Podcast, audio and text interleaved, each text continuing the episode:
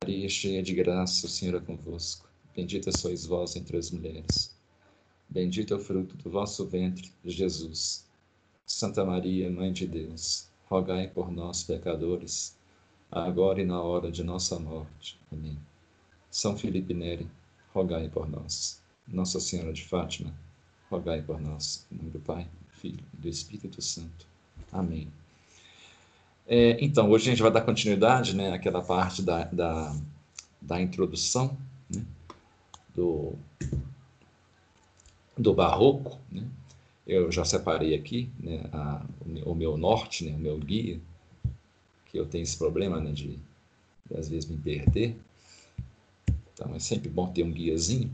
Então hoje, como é que eu pretendo fazer né, a divisão do nosso tema? Eu é, eu estou com dois textos aqui, né, com aquele da semana passada, né, vou ler um pouco dele só, não sei se, é, não sei se eu vou ler ele todo, mas eu estou com outro texto aqui, então, é, fazendo aquela mesma linha, né, explicando as características né, psicológicas do, do barroco, e eu separei alguns autores aqui. E nesses autores, ah, sim, sim. Esse texto você vai passar para a gente? Ah, vou, vou sim. Depois que ler, eu vou passar, vou passar os dois para vocês. Tá. É, e depois que fazer isso, né, eu vou, eu vou fazer análise é, superficial só de alguns autores no intuito de ser introdução. Né? Então, para poder ajudar na, na, explicação, aí eu vou dar exemplo de autores. Esses autores não serão analisados, só serão usados para fazer análise do barroco. Eu separei alguns aqui já. Né? É, inclusive, né, é, quando a gente começar a analisar os autores mesmo, um deles eu já falei, né, vai ser a Santa Teresa d'Ávila. É, eu procurei né, uma tradução realmente boa, até no sentido de tradição é, católica. Infelizmente, em português não tem. Né? Tem traduções em português, mas não assim que a gente queira, sabe? É, em outras línguas tem. Né? É, inclusive, eu estou com a página aqui do. Eu separei uma página aqui da Amazon que tem né, a, a versões, é, bastante versões da, da vida de Santa Teresa. Então, aí vocês dão uma olhadinha, né, ver qual que vocês gostam mais. Eu não vou recomendar uma específica, sabe? É, tem uma aqui que é um Kindle, né, chama Livro da Vida, Uh, é da Pinguim, uma editora chamada Pinguim. Né? Tem outra da Vozes também. Então, só de falar Vozes, né, vocês já deduzem. Tem uma, gente, que a introdução é feita pelo Frei Beto. Enfim, né, a gente continua. Né? Então, vamos lá. Né? Então, vou fazer essa análise e... Enfim, é, tentei adiantar aqui, eu empolgo, vamos continuar. Né? Então, a gente parou, né? Na semana passada naquela característica que eu tinha falado né, do, do barroco ser essa coisa que não é nem ali né, nem aqui. É, mas ao mesmo tempo ele não, não, não para no meio. Ele também é o aqui, é o ali, mas fica né, esse vai e volta, né, como as músicas. Não sei se vocês ouviram essa semana o Pacho Bell, né? eu gosto muito dele, que a música dele, a gente percebe muito isso. Né? Fica aquele vai e volta. Né? Nunca continua. Aí volta e vai para o outro, e vai, e vai, e vai. E vai entrando instrumento por instrumento. Né? Fica essa, essa coisa né, de não chegar a lugar nenhum. Hoje, né, eu irei falar mais sobre coisas que a partir da hipérbole. Né? A, a hipérbole no, no barroco. É, na semana passada eu mencionei a questão do, do bufão, né, do bobo da corte, da figura cômica é, dos de alguns personagens do barroco, né, que o homem barroco, ele em certa medida, ele é trágico e é cômico, mas ele não se fixa em um só. Né, o contrário do romantismo. Né, o romantismo, quando é trágico, é puramente trágico. Quando é cômico, é muito cômico. O barroco deixa isso em aberto. Você não sabe se é para rir ou se é para chorar no barroco. Um exemplo, vocês vão entender muito bem por que, que não dá para saber se é para rir ou para chorar. Uma obra barroca famosíssima. É Don Quixote. Don Quixote, eu tenho certeza, só de falar esse nome, você já imagina um cara maluco, né? engraçado, mas ao mesmo tempo tem aquele imaginário de um cara sofrido, que tem um final trágico. Né? Gente nunca sabe como agir com Don Quixote. Ele é um cara exagerado nas coisas que faz, né? daí vem a hipérbole. Né? Hipérbole é isso, é o exagero. Né? Ele, você vê que ele, quando resolve viver como cavaleiro medieval, ele se aprofunda naquilo de tal maneira que a realidade à volta dele se altera em vez de moinhos de vento, ele vê gigantes. Uh, mas claramente tem momentos que nós ficamos em dúvida se ele acredita no que vê, principalmente nessa cena dos, dos gigantes como moinhos de vento. Tem momentos que nós temos certeza que ele está vendo né? os moinhos de vento, os gigantes em vez de moinhos de vento. Mas quando ele é jogado a, por uma das hélices, né? uma das hélices pega nele assim, levanta, ele sai rodando e depois joga ele no chão. Aí o, Sancho Panza né, chega perto dele e pergunta como é que ele está, se está tudo bem. Aí, nesse momento, a, a fala né, do Dom Quixote com o Sancho Panza, é, você vê claramente que ele arruma uma desculpa né, para o fato de que foi arremessado pelos ares. Um louco não daria uma desculpa, sabe? Ele bola na hora uma desculpa. Ah, claramente isso é uma magia do mago tal. até esqueci o nome do mago. Mas durante a batalha não tinha nenhum mago ali. Eram só os gigantes que estavam lá lutando contra ele. Né? Então, quando ele é arremessado, e para ele se persistir ainda naquela ilusão, ele inventa um mago que apareceu e fez a magia contra ele. Então, há um raciocínio ali.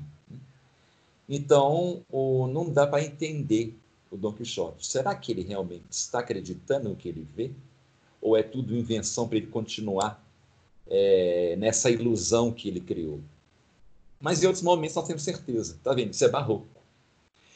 E tem momentos engraçados, né, que você ri do Dom Quixote, ele é muito cômico. E tem momentos que você sente uma tristeza né, pelo que ele está passando, principalmente com a morte dele. Então, a, o Don Quixote ele é um personagem nesse sentido que eu falei, né? do cômico e ao mesmo tempo trágico, mas que não para em nenhum e nem outro, em nenhum momento. E exagerado nas suas atitudes. É, essa é, é outra né, grande característica do barroco, né? A, o exagero. Para vocês terem uma noção que o, essa característica do exagero, da hipérbole, ela foi uma das responsáveis por caracterizar esse movimento com o nome barroco. Isso é, é, é, importante a gente manter em mente. Por quê? Porque barroco só foi um nome dado em 1800, se eu não estou enganado, em 80, com um crítico alemão, tal de Wölfling. O texto que eu passar para vocês tem o nome dele, né? chama Wölfling. Esse Wölfling, ele ele cria esse termo barroco para a, esse movimento é, literário, artístico, né, das artes plásticas, lá do século XVI, XVII. Não que ele inventou essa palavra, essa palavra ela aparece né, em algumas obras barrocas, citado. Né? Mas o que, que quer dizer barroco, então? Isso eu não falei na aula passada. Barroco, na verdade, uma tradução literal, ela é difícil de ser encontrada é uma etimologia que foi perdida das línguas latinas, não é só do português, né? do, do, italiano, do espanhol, do francês, que o mais aproximado que eles chegaram à tradução seria pérola imperfeita, algo de mau gosto. É, então o barroco era algo que era considerado de péssimo gosto. Não era algo bonito, vamos assim dizer, devido ao exagero. E isso quem diz é o homem romântico do século XIX. Né, então, o homem romântico, né, quando ele foi estudar esses movimentos e descobriu essas características, ele ficou incomodado. Por que, que hoje o barroco já não é mais considerado algo é, feio, e sim muito belo? A gente acabou acostumando, né? Aquilo que assusta acaba caindo para algum adjetivo negativo. Foi o que aconteceu. Porque o romântico, lembra que eu falei que ele é covarde? Ele foge. Então, se ele foge e, vê algo que daquilo que foge vai de encontro, então a reação foi negativa. Porque aquele exagero não passa de colocar em evidência a questão das antíteses. Que agora o romântico não faz mais antítese. Quais são essas antíteses? Né? É, e o que, que é antítese? Antítese é aquilo que vai contra a tese. Nós, nós temos uma tese e temos antítese. Isso é barroco, tese, antítese, tese e antítese. Essa luta né, entre, na alma do homem, entre o que era e o que não é mais. E está vindo essa coisa nova que não sabemos o que, que é. Entre Deus né, e o demônio, entre a carne e o espírito. Alguém caiu? Sempre tem que tomar cuidado, porque às vezes alguém. Ou fui eu que caí? Não, acho que caí não. É, entre. Oi? A Giovana entrou. Ah, tá, então foi isso. É, entre o entre o claro né, e o escuro, o espírito e a carne. O romântico, não. Ele ou escolhe um dos lados, e fica com ele e defende esse lado né, ardentemente, com uma certa angústia, nunca uma certeza. Um exemplo, para vocês entenderem a questão do, do romantismo, por que, que essa escolha de um lado nunca é satisfatória, nunca é feliz, ainda que seja a escolha, por exemplo, de Deus. Dostoiévski. Dostoiévski é, é um, né, se não for não vou chamar de um, que seria exagero chamar ele de o. Né? Ele é um dos maiores escritores do romantismo. E, por falar um, eu coloco ele no rol aí, sabe, dos cinco maiores. Dostoiévski é uma coisa que não tem igual. Né? O Dostoiévski, durante certo tempo, ele foi interpretado como ateu e como um, é, um cara que odiava a religião, sabe que com que não se simpatizava com o catolicismo, por exemplo. Né? Chegou a ser interpretado assim. Depois de um determinado tempo, eles perceberam que é justamente o contrário. Que ele é defensor. Que, inclusive, ele era até católico. É tanto que depois que descobriram isso, que foi depois de um tempo, os russos passaram a não gostar mais do, do, do Dostoiévski. É, eu lembro que na faculdade lá, um colega meu de curso né, chegou a falar que ele, quando ele fez o. Não, uma colega, minto, né, a Mariana, ela chegou a fazer língua russa. Ela falava que o professor dela de russo odiava Dostoiévski. Porque imagina, você nasce na Rússia, aquele, aquele, aquele pensamento comunista sendo colocado na sua cabeça. Então, como é que eles vão gostar do escritor que está do lado do catolicismo? Então, é o, o a cultura né, é, russa, desde pequena, a pessoa, a pessoa, é criada num clima no qual o grande escritor Dostoiévski, que o mundo inteiro adora, lá tem que ser odiado. E ele não gostava né, de Dostoiévski. E como eu falei, né, o mundo inteiro né, é, é inegável, gente. A, a habilidade do Dostoiévski é de tal maneira que os personagens dele foram usados é, por Freud para desenvolver grande parte de sua pesquisa. Não só o Freud, outros também é, psicanalistas. Ele, é, vamos dizer assim, que grande da, parte das análises que o Freud fez não foi com pessoas reais, foram com os personagens de Dostoiévski. Uns 70% da pesquisa do Freud é baseada em personagens. Isso por quê? Porque os personagens de Dostoiévski têm profundidade. São pessoas, parece que são pessoas presas dentro de um livro. Elas chegam, elas chegam a ter mais complexidade do que as pessoas reais. Também, é, é, eu sempre peço né, para é, os meus alunos lerem é, Dostoiévski. Eu lembro que na faculdade eu falava isso, de leiam Dostoiévski, pega os irmãos Karamazov, né? O Idiota, né? leiam.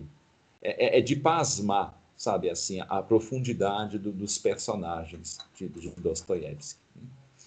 Então, mas só que é, ele é romântico, né? E como romântico, você, apesar dele estar do lado da religião, ainda deixa aquela dúvida se realmente ele está. Por quê? Porque o romantismo, dá mais, que é da fase do Dostoiévski, que já é a terceira, né? é de um puro pessimismo, sabe? É, é, é de um mal-estar, né? É tanto que ele é da mesma fase do, do Thomas Mann, né?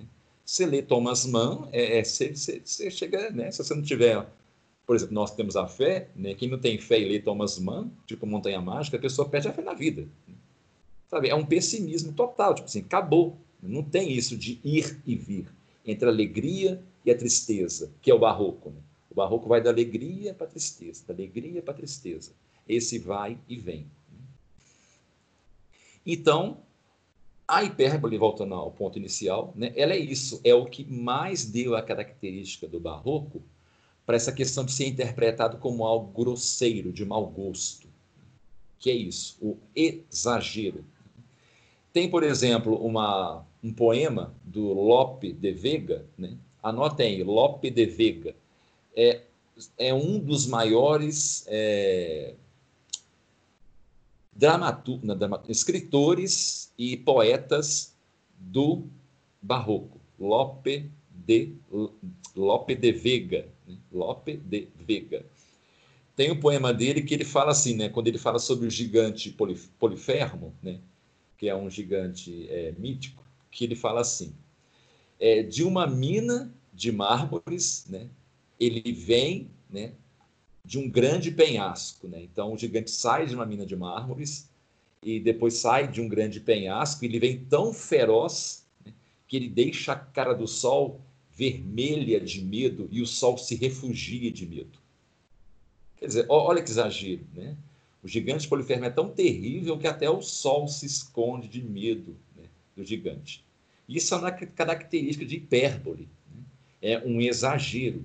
Isso tem muito no barroco, né? aos borbotões. Né? Ah, gente, tudo isso que nós somos, né, essas características que eu estou pontuando, quando a gente analisar os autores, vocês vão, vocês vão perceber. Né? Ah, então, né, essa hipérbole consiste em aumentar ou diminuir excessivamente algo. Né? Então, não é só aumentar, pode ser diminuir muito também. Então, é sempre o exagero. O barroco, ele é exagerado. Né? Eu tenho certeza que, não vou dizer certeza, né? mas se vocês puxarem um pouco da memória, vocês vão identificar isso no brasileiro, nessa questão do exagero. Né? Ah, então, por isso que nós temos a questão da presença das sombras, né? que são muito presentes é, nas pinturas barrocas. Né? As sombras estão lá para quê? Para dar essa... Ah, minha gata começou a miar. Cala a boca! Começou a miar agora. Ah, as sombras servem para destacar o claro ou o que foi pintado.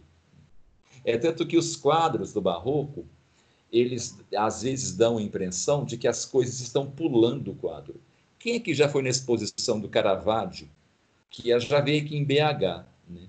Quem foi eu tenho certeza que teve a seguinte sensação de que as pinturas do Caravaggio estavam saindo do quadro. Parecia que era coisa 3D. A principal obra dele que tem essa característica, por exemplo, é a Medusa, né? a Medusa de Caravaggio. Quando você olha para ela, a cabeça dela, que é só a cabeça da Medusa, né? parece que está saindo do quadro. Parece que ela está em relevo. Isso é devido a essa hipérbole, o trabalho das cores. Que trabalha muito a questão da sombra. Né? Então, é a, a, deixa eu pular umas coisas aqui. Né? Então, a hipérbole é, é, um dogma central, é muito importante né? no, no, barroco. Tantã, deixa eu ver aqui quantas páginas falta desse texto. Não. Ah, sensível, da precisão, pelo menos. É isso, esse trecho aqui, eu estava caçando ele. Né? É, é, apesar que eu gosto de falar nas palavras né, do, do, dos, dos, dos, Tem certas coisas que eu que falo, mas algumas eu gosto de falar com as palavras do, do autor. Né? O equilíbrio, então, gente, como conclusão, é impossível. Não existe equilíbrio no barroco. Não há. Ele é impossível. Porque ele é um pêndulo né, infinitesimal. Ele sempre vai para lá e para cá. E não tem nada que altere esse pêndulo. Então, ele não para. É sempre deixar é, o interlocutor confuso né, entre as lágrimas e entre o riso. Como eu citei aqui no começo, né, o Miguel de Cervantes com Dom Quixote.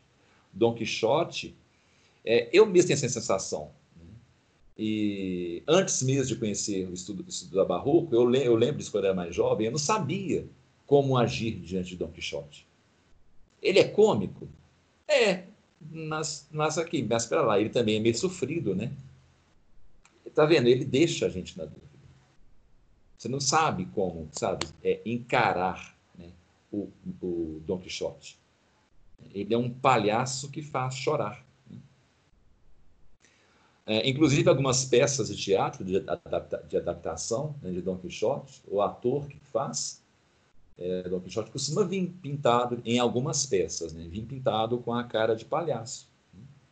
mas sempre com uma lágrima pinta uma lágrima assim perto do olho.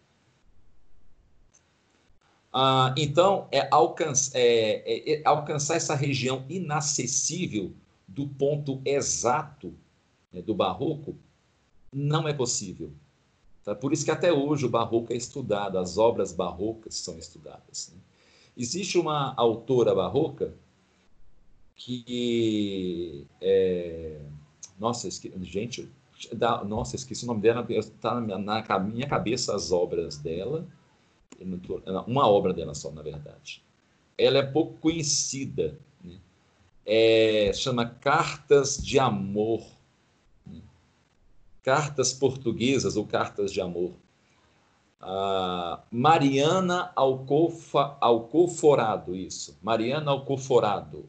Não sei se já ouviram falar sobre ela. Mariana Alcoforado ela foi uma freira do século XVIII. Tem muitos religiosos, não é só é, Santa Teresa d'Ávila, não. Entre os autores barrocos tem alguns religiosos, como essa. Só que a Mariana Alcoforado, ela não foi santa. Né? A, a Mariana Alcoforado, ela escreveu várias cartas, né? várias, né? sei lá, um grupo acho que de oito cartas, ou um pouco mais, eu não estou lembrado agora de cabeça. E essas cartas, é, elas ficaram perdidas, depois foram recuperadas e tornou-se um livro né, publicado por um português né, do, do, século XIX. E essas cartas vieram a, a ser muito polêmicas, né, na época ainda hoje é. Primeiro, porque não temos certeza se pertence a Mariana Alcoforado. É, porque veio alguns problemas. É, primeiro, que as cartas são em francês e ela era portuguesa mas ela conhecia francês, né, porque ela veio de uma família rica. Então, é, as pistas que levam a crer que é de Mariana Alcoforado é porque a sintaxe do francês é uma sintaxe é, portuguesa. Então, ela usa uma sintaxe portuguesa para escrever em francês.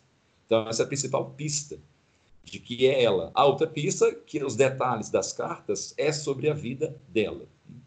Então, tudo leva a crer que sim, que é ela. Mas, por outro lado, a por motivos como esse, está em francês, é, por motivos de ter demorado a, a vir à tona as cartas e outros também que não vou lembrar agora de cabeça, leva-se a crer que talvez não seja. Então, os especialistas não batem o martelo, falando nem que sim e nem que não, que é dessa freira.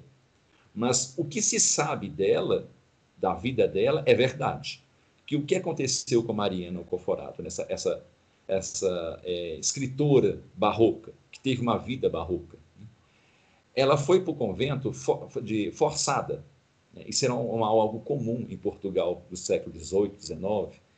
Muitas famílias ricas colocavam as suas filhas né, ou filhos em conventos porque fez uma promessa. Fez uma promessa que aquele filho tal vai. Só que aí a criança ela chega na idade de ir, ela não desenvolve vocação, ela não tem vocação sabe? É religiosa, não é porque não é, é religiosa, só não tem a vocação. Né? É tanto que hoje, no século 20, 21, né, é, ninguém entra sem vocação. Né? Isso é uma determinação. Né? é, por mais que tenha ficado moderna a igreja, isso eu também concordo. Se você não tem vocação, para que você vai ser enfiado à força lá dentro? Né? Você vai só causar problema né? para você e para os demais. É o que aconteceu. Né? Ela não tinha vocação, então lá dentro ela era uma mulher secular, com roupa de freira. Então ela tentou ter uma vida religiosa, só que ela acaba se apaixonando por um rapaz. Né? E, e, ela tem uma noite com ele, né? e ele está tá em época de guerra. Né? Ele vai para a guerra e não volta mais. Só que não é que ele morreu, ele estava vivo, ela sabia que estava vivo. Então ela escreve cartas para ele, meio que xingando, né? meio que falando. E essas cartas, que nós, eu vou ler uma para vocês hoje, nessas cartas nós temos claramente ali o que, que vem a ser o barroco apesar dela estar falando né, de amor, o tom religioso ele é muito presente. Em nenhum momento ela cita Deus, Jesus, Nossa Senhora ou nenhuma matéria religiosa é citada nas cartas dela. No entanto, a forma como ela trata o amor e o sofrimento dela é muito parecido com é, é algo é algo piedoso sabe? É a mesma matéria do sofrimento religioso. Então nós temos aqui aí a religião né, e, e, o amor carnal andando juntos. E não só isso. Em muitas partes nós temos a, a presença da dor e do prazer andando juntas. Quer dizer, você não sabe se ela está falando de prazer ou se ela está falando de dor.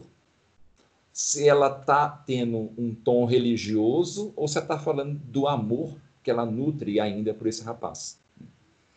A Mariana Alcoforado, ela depois ela com o tempo, né, ela ela sofreu muito, mas ela acaba se resignando do destino dela e ela tem uma vida depois piedosa, né? É tanto que ela faz muitas obras bacanas no mosteiro que ela viveu, de tal maneira que ela vem se tornar abadesa e ela, ao final da vida, ganhou, não perto, né? ganhou o título de Soror, né?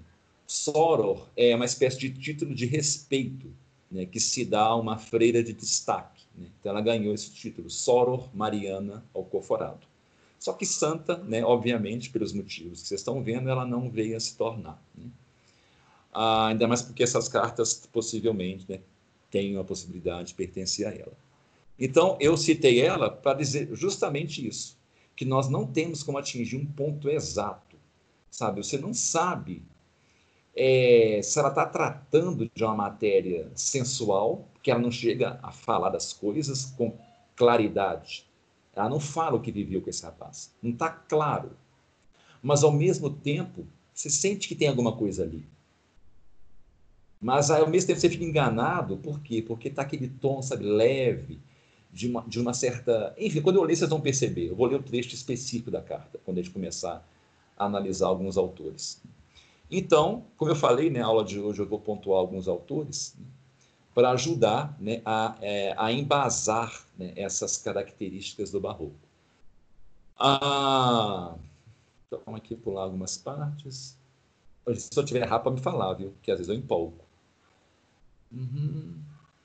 Uhum. É, a tal ponto, gente, que a gente pode usar até o mito da caverna de Platão para a gente entender mais ainda o que vem a ser barroco. Né? Porque no mito do, da, da caverna do Platão, as pessoas que estão dentro da caverna, elas veem o mundo através de sombras. Então nós temos a parede com uma luz e as sombras vão passando. Mas só que o que é sombra, não tem como você elaborar um contorno exato daquela sombra, porque a sombra ela mexe. Até porque a luz que produz a sombra é de uma chama e uma chama é bruxuleante. Então, a sombra também ela irá ser bruxuleante. Então, na medida exata em que você já fez uma definição do barroco, no outro momento já não tem como fazer. O barroco te engana a todo momento. É por isso que o barroco é muito chamado, e até eu concordo, de uma é, expressão mais viva da alma do homem após a Idade Média sabe? Ele estava num eterno é, desassossego né? e, ao mesmo tempo, um eterno, uma eterna vontade de encontrar um novo sentido na vida. Só que ele não sabe se busca isso em Deus ou se ele busca isso na carne. Ele não sabe o que ele faz. Até porque o próprio Deus agora ele passou a morar no mundo. Por isso que é importante lembrar das aulas que eu falei sobre a escolástica, sobre a introdução de Aristóteles na Idade Média. Quando você introduz Aristóteles, você pega é, é, o corpo divino a, é, de, de Santo Agostinho, que estava totalmente fora do mundo, e você coloca dentro do mundo. O que foi uma coisa que foi totalmente desapercebida em muitos aspectos na, na, naquela época do século XIII, que ficou mais no campo filosófico, no campo político, né? É, muito superficial, com o tempo foi decantando como uma areia né, no fundo de uma, de uma tingela, né? que já no século XVI, é, XVII, né, a coisa atingiu todos os aspectos da vida. Junto com o nominalismo de Ockham, então agora Deus está nesse mundo dos homens. E eu usei essa expressão agora aqui, mundo dos homens, não é à toa. É, usando Caravaggio, de novo. Né? Eu não vou mostrar agora as pinturas, né? mas se eu esquecer, me lembre, mas eu creio que não vou esquecer, não. Eu vou mostrar umas pinturas de Caravaggio, que Caravaggio é um, é um pintor barroco. E o que, que ele faz? Ele tem várias pinturas é, é, religiosas, né? da vida de Jesus, vida de Nossa Senhora, dos apóstolos. Quem que ele usa para fazer as suas pinturas? Usa pessoas comuns, mendigos, pessoas que ele encontrava no mercado.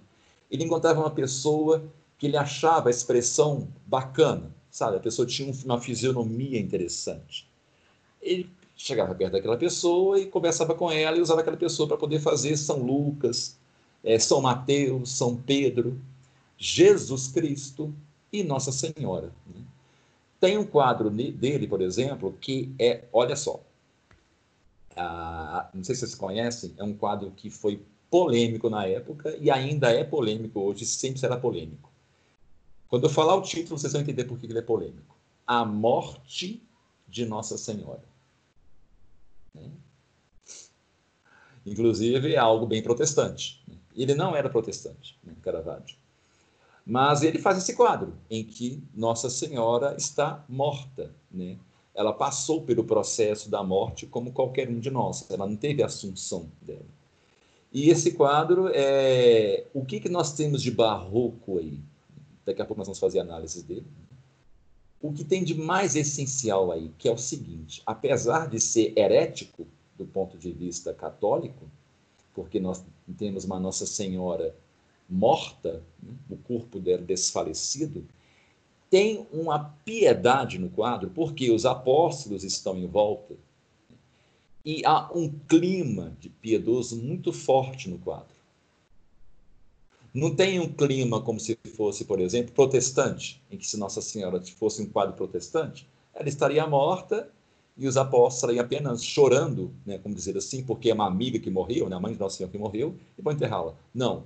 Tem uma postura dos apóstolos piedosa sabe, diante do corpo de Nossa Senhora. E, para piorar mais ainda, reza a lenda, mas é boato, viu? Não tem confirmação disso. Na época mesmo foi boato, é, é, tanto que ele se defendeu na época Caravaggio. É, com certeza foi algum inimigo dele. Espalhou-se a notícia na época que ele usou como modelo para fazer a pintura de Nossa Senhora é, morta o corpo de uma prostituta morta que ele achou no Rio. Então isso foi assim, né, foi um né, verdadeiro inferno na vida dele na época mas ele se defendeu, falou que não. Enfim, nada se confirmou na época e, obviamente, passou muito tempo, não temos como dizer nem que sim e nem que não.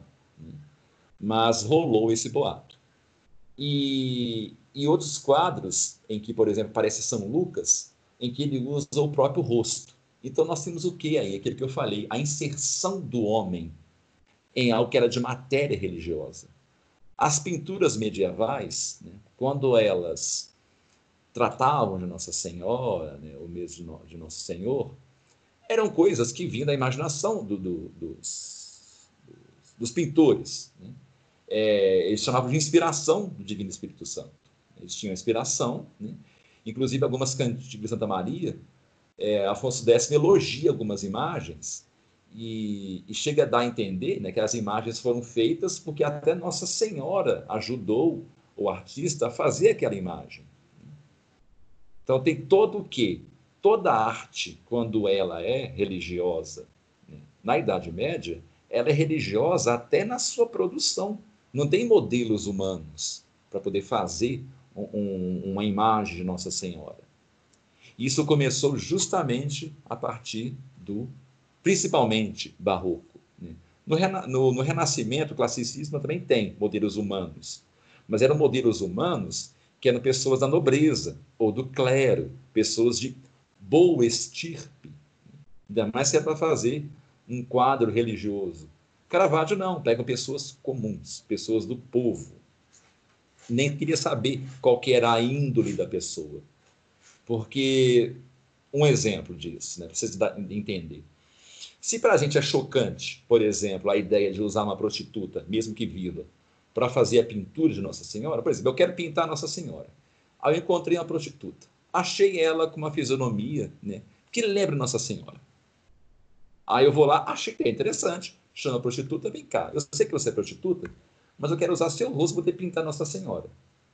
Se isso para nós é escandaloso, para a Idade Média era motivo de jogar você na fogueira. Era inadmissível. Tem, tem até uma, uma cantiga de Santa Maria que fala justamente disso. Né? Sobre uma escultura de Nossa Senhora que estava sendo esculpida e um cavaleiro tentou deitar, né, falar assim, deitar né, com a sua amada no mesmo local onde a escultura foi esculpida. Ele não conseguiu. E não porque ele não queria, porque por um, uma intercessão de Nossa Senhora, Nossa Senhora o tornou impotente para que continuasse aquele ato, onde apenas foi esculpido a imagem de Nossa Senhora. Porque aqui nós temos uma distinção, uma, uma quebra muito bem marcada na Idade Média, do imaginário medieval, entre o que é do religioso, o que é de Deus e o que é do mundo dos homens. São dois campos que não se misturam. Isso já né, do barroco, como eu falei que é um vai e vem, as coisas se misturam. Então, ao mesmo tempo que nós temos essa questão da heresia, de colocar pessoas que não sei qual é a índole delas, para poder fazer uma pintura de Nosso Senhor, Nossa Senhora ou dos Santos Apóstolos. É, mas ao mesmo tempo os quadros não deixam de ser, de ter um teor religioso muito profundo, uma, um certo respeito. Muito, não foi uma pintura. É, eu vou mostrar os quadros, né? não tem ali um deboche. Ninguém pode falar que os quadros do Caravaggio é, estão debochando sabe, Nosso Senhor. Não, está uma beleza exuberante nas pinturas, sem sombra de dúvida. Então é isso. Né? A... O barroco, então, né, é uma arte né, e uma filosofia do não ser, e não do ser. Do ser já é romantismo. Mas o do romantismo é um ser do Shakespeare.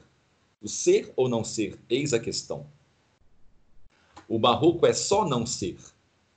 Por isso que essa frase do, do, do Shakespeare ela é tão profunda. Por isso que até hoje o pessoal, quem entende, assim, quem faz estudo de Shakespeare, né, é, tem, tem, é, fica maravilhado com essa frase, é porque é como se o Shakespeare estivesse antecipando o que ia ser o modernismo. Algo entre o romantismo e o barroco. O barroco é não ser. O barroco é não ser. O romantismo é ser. Então, ser ou não ser? Eis a questão. Eu transito entre o romantismo e entre o barroco. Ah, então, é, deixa eu falar mais uma coisa aqui. Deixa eu dividir meu tempo aqui. Não, beleza. Então, daqui a pouco, é, daqui a pouco eu vou terminar. Uhum.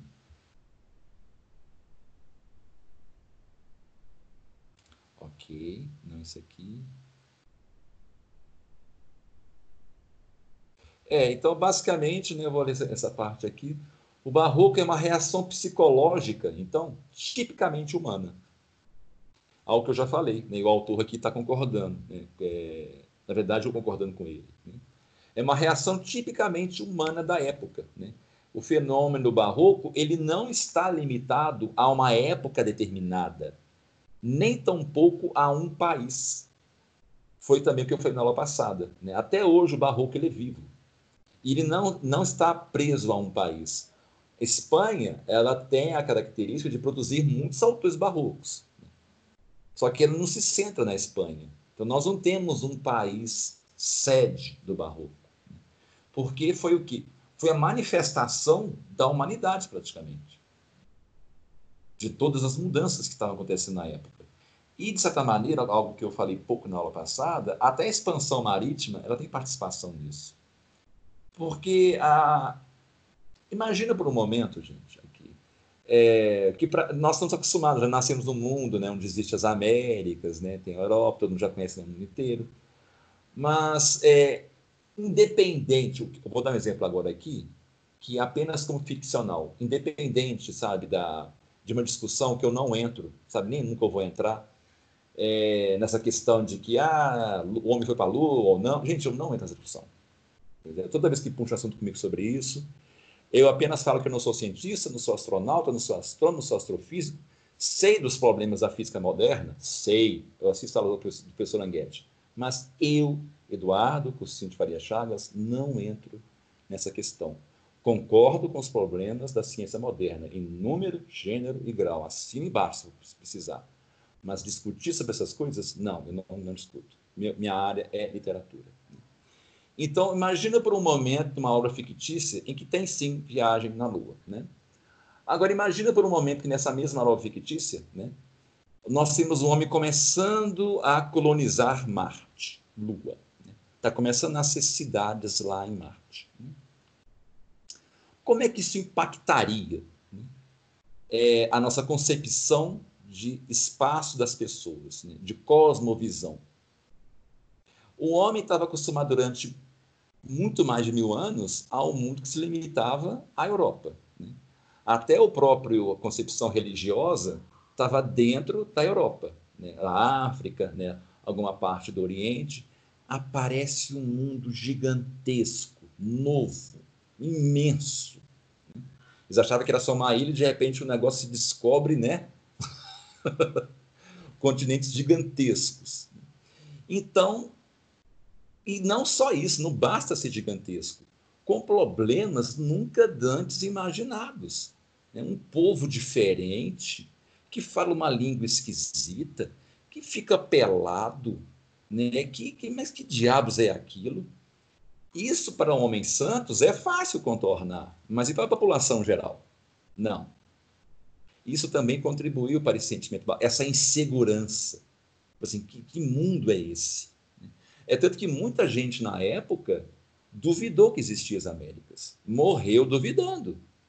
Morreu falando que era do invenção, que era mentira. Morreu, estou falando a verdade. E não foi só da época, não. Foi depois de, de, a gente até do século XVII já, que morreu falando que tudo era invenção, que não existiam as Américas.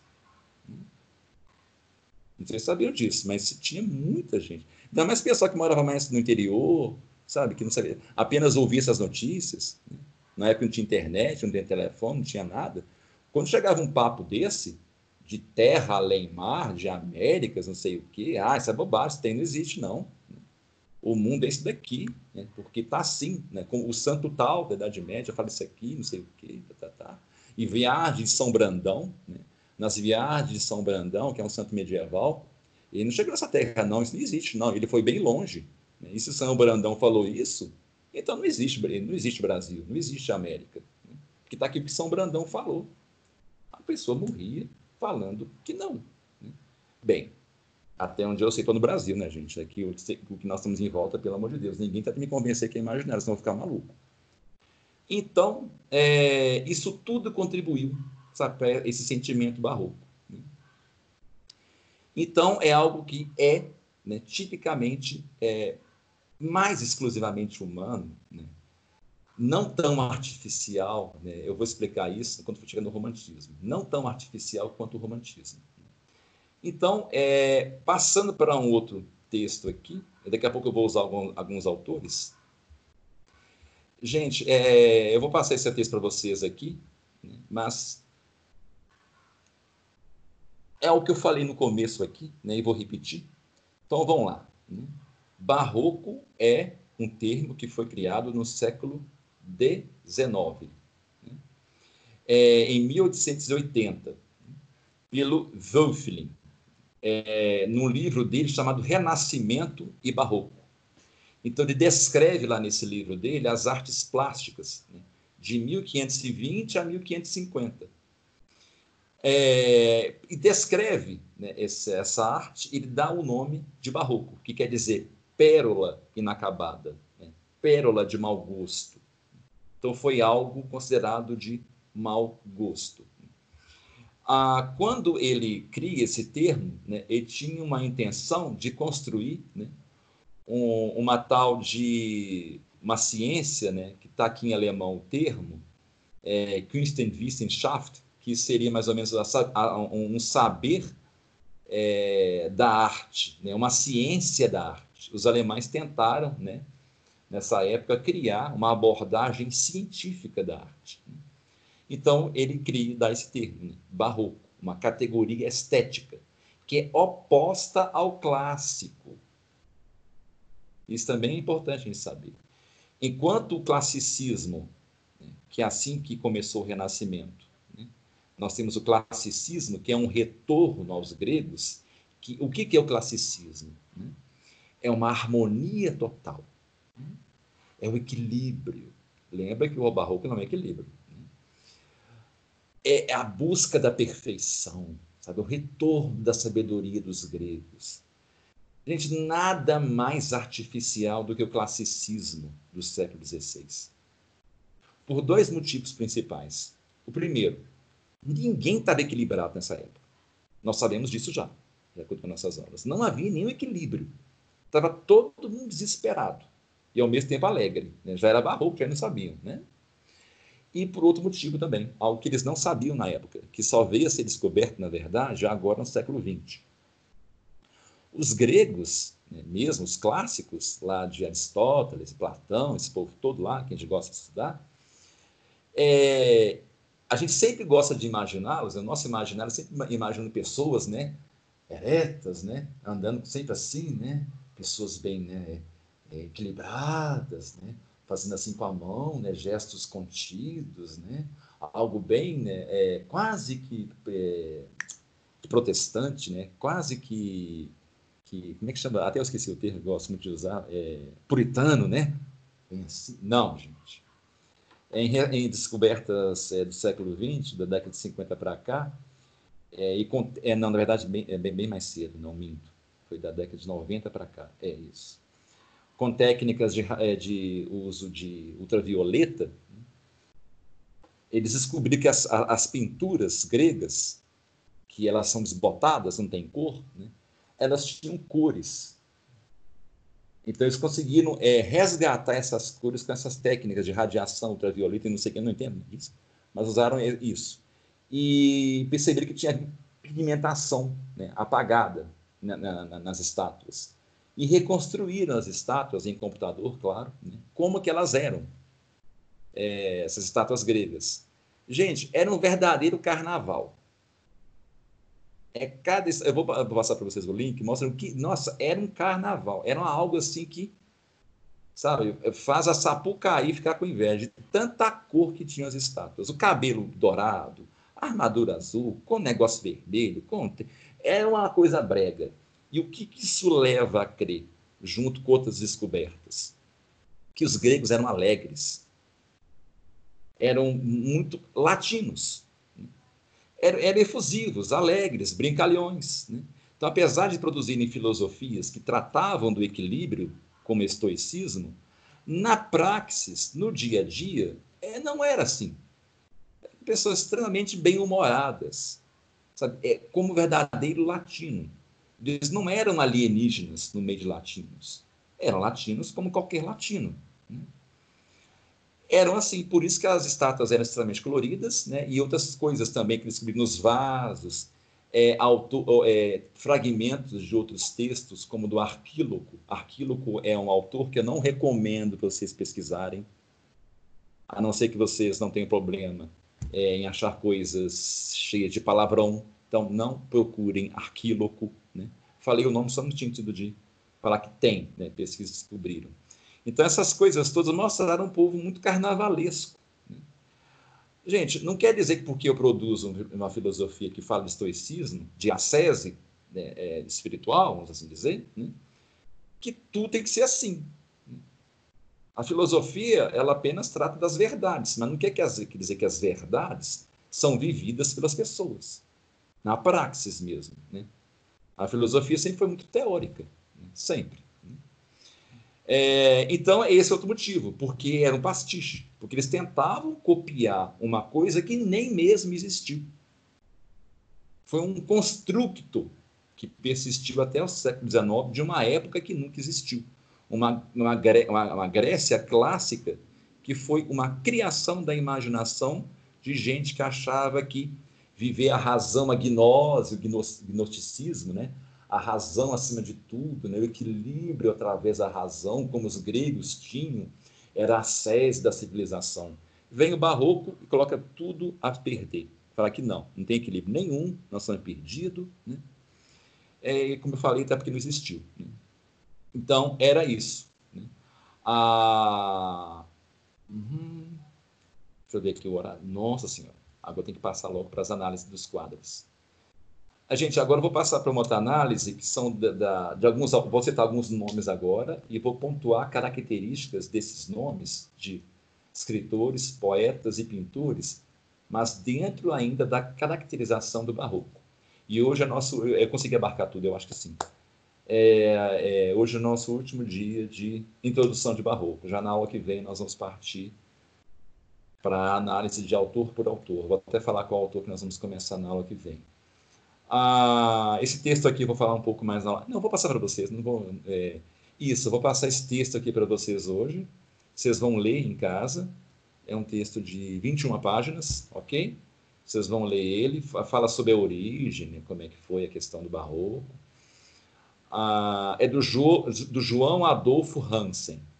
Gente, João Adolfo Hansen é um, é um, é um grande nome né, na, na, das, das críticas literárias é, e é o nome, né, que obviamente, não estou aqui passando ele no sentido de algo que, que, que é um autor católico, sabe, tradicionalista, não. Ele é um crítico literário. A única diferença dele é que ele não tem um cunho marxista, sabe? Não é a, a... na verdade, gente, é, é, não se sabiam disso, mas o estudo em qualquer área, de uma perspectiva marxista, o Brasil é um dos poucos países que ainda continua a fazer isso. É, é, o marxismo, enquanto perspectiva de estudo, né, a, análise através de uma ótica marxista, é algo que já foi ultrapassado. O marxismo hoje está com em outras coisas, né, como na questão da política, nós sabemos disso, né, questão do, do comunismo. Agora, como estudo do pensamento humano, sabe, a academia lá fora, em muitos países, já já não estuda mais, não usa mais não. Ele já está em outros campos, né? que é de outros autores, né? que ainda vou citar ainda, né? que são até mais, muito mais perigosos do que Marx, viu? Muito mais. Eles estão vivos ainda, esses caras, eles estão vivos. Tem um nome aí que dá vontade de ver se quando citar lá no clube da leitura, mas é, não falei, não vou citar não, senão o povo vai ficar com o cabelo em pé.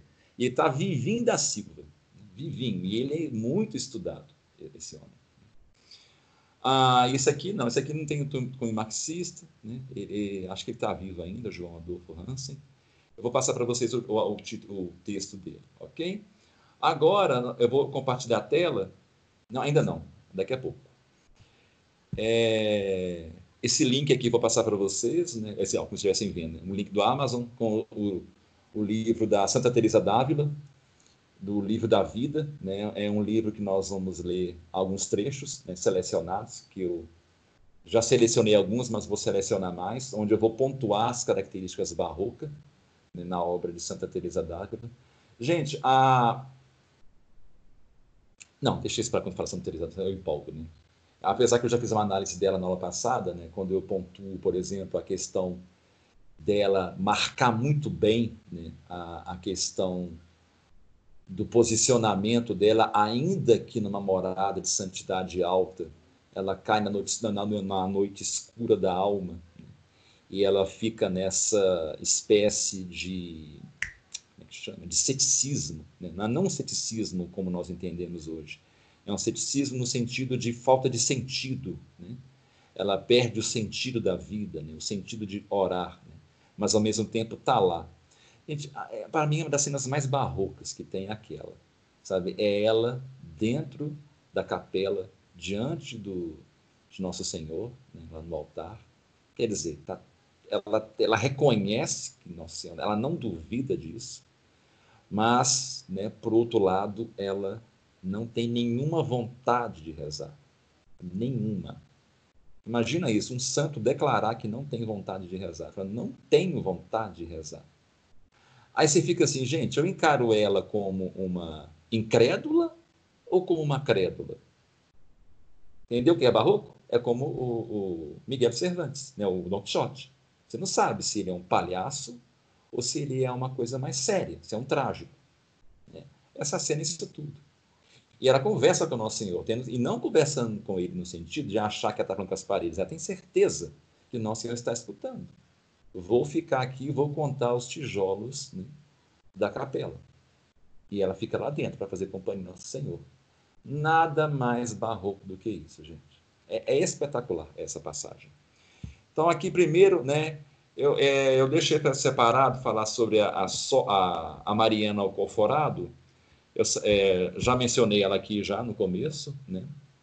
É uma freira portuguesa, né, nós já falamos sobre ela deu entrada à força né, num convento, não tinha a mínima vocação para ser. Mas eu digo quando é mínima, gente, não, ela tinha menos da mínima. Sabe? Ela, ela entrou com 11 anos de idade, já com 11 anos de idade ela se sentia sem nenhuma vocação. E ela não teve, né? ela simplesmente se resignou, não ia conseguir sair mesmo, falou assim, ah, estou aqui mesmo, aí ficou lá. Ela morreu com 80 e poucos anos de idade, como abadesa. Mas ela nunca escondeu isso, viu, gente? Que ela não tinha vocação. Ela só se resignou ao destino dela, só isso. É, escolhi uma, um, é, a primeira carta dela tem uma passagem aqui né, que eu vou ler para vocês e vou mostrar né, onde estão os pontos barrocos. Essas leituras, gente, vão ajudar a gente quando nós chegamos ao livro que a Ana Paula já adquiriu, e que a Sandra também, que é o livro lá, aquele que eu mencionei, do Antônio Cândido, né, do Barroco, quando a gente lê alguns autores brasileiros, né, e eu mostro o Barroco brasileiro. Aí eu vou pontuar essas coisas. É... Que aparece aqui agora. Né? Deixa eu só, só encontrar de uma parte aqui. Ah, aqui, vou ler para vocês. Né? É... Quando chegar na parte específica, eu vou falar. Né? Eu já pulei algumas partes aqui. Como é possível que a lembrança de momentos tão. Isso é já a carta dela, viu, gente? A suposta carta, né? Como é possível que a lembrança de momentos tão belos se tenha tornado tão cruel? Está é, tá citando os momentos que ela teve né, com o amor dela. E que, contra a sua natureza, sirva agora só para me torturar o coração? Aqui de cara nós temos algo interessante. Né? Momentos belos quer dizer, prazer né? e tortura. Sirva agora só para me torturar o coração. Ali, a tua última carta, a carta do, do rapaz, né? reduziu a um estado bem singular. Ba Opa, não, pera gente, eu estou lendo aqui o comentário. Não, desculpa. Não, é isso mesmo. É isso, não, é isso mesmo. Deixa eu só confirmar se é isso mesmo. É isso mesmo. Aqui. Ali, a tua última carta reduziu a um estado bem singular. Bateu de tal forma que parecia querer fugir-me para te ir procurar.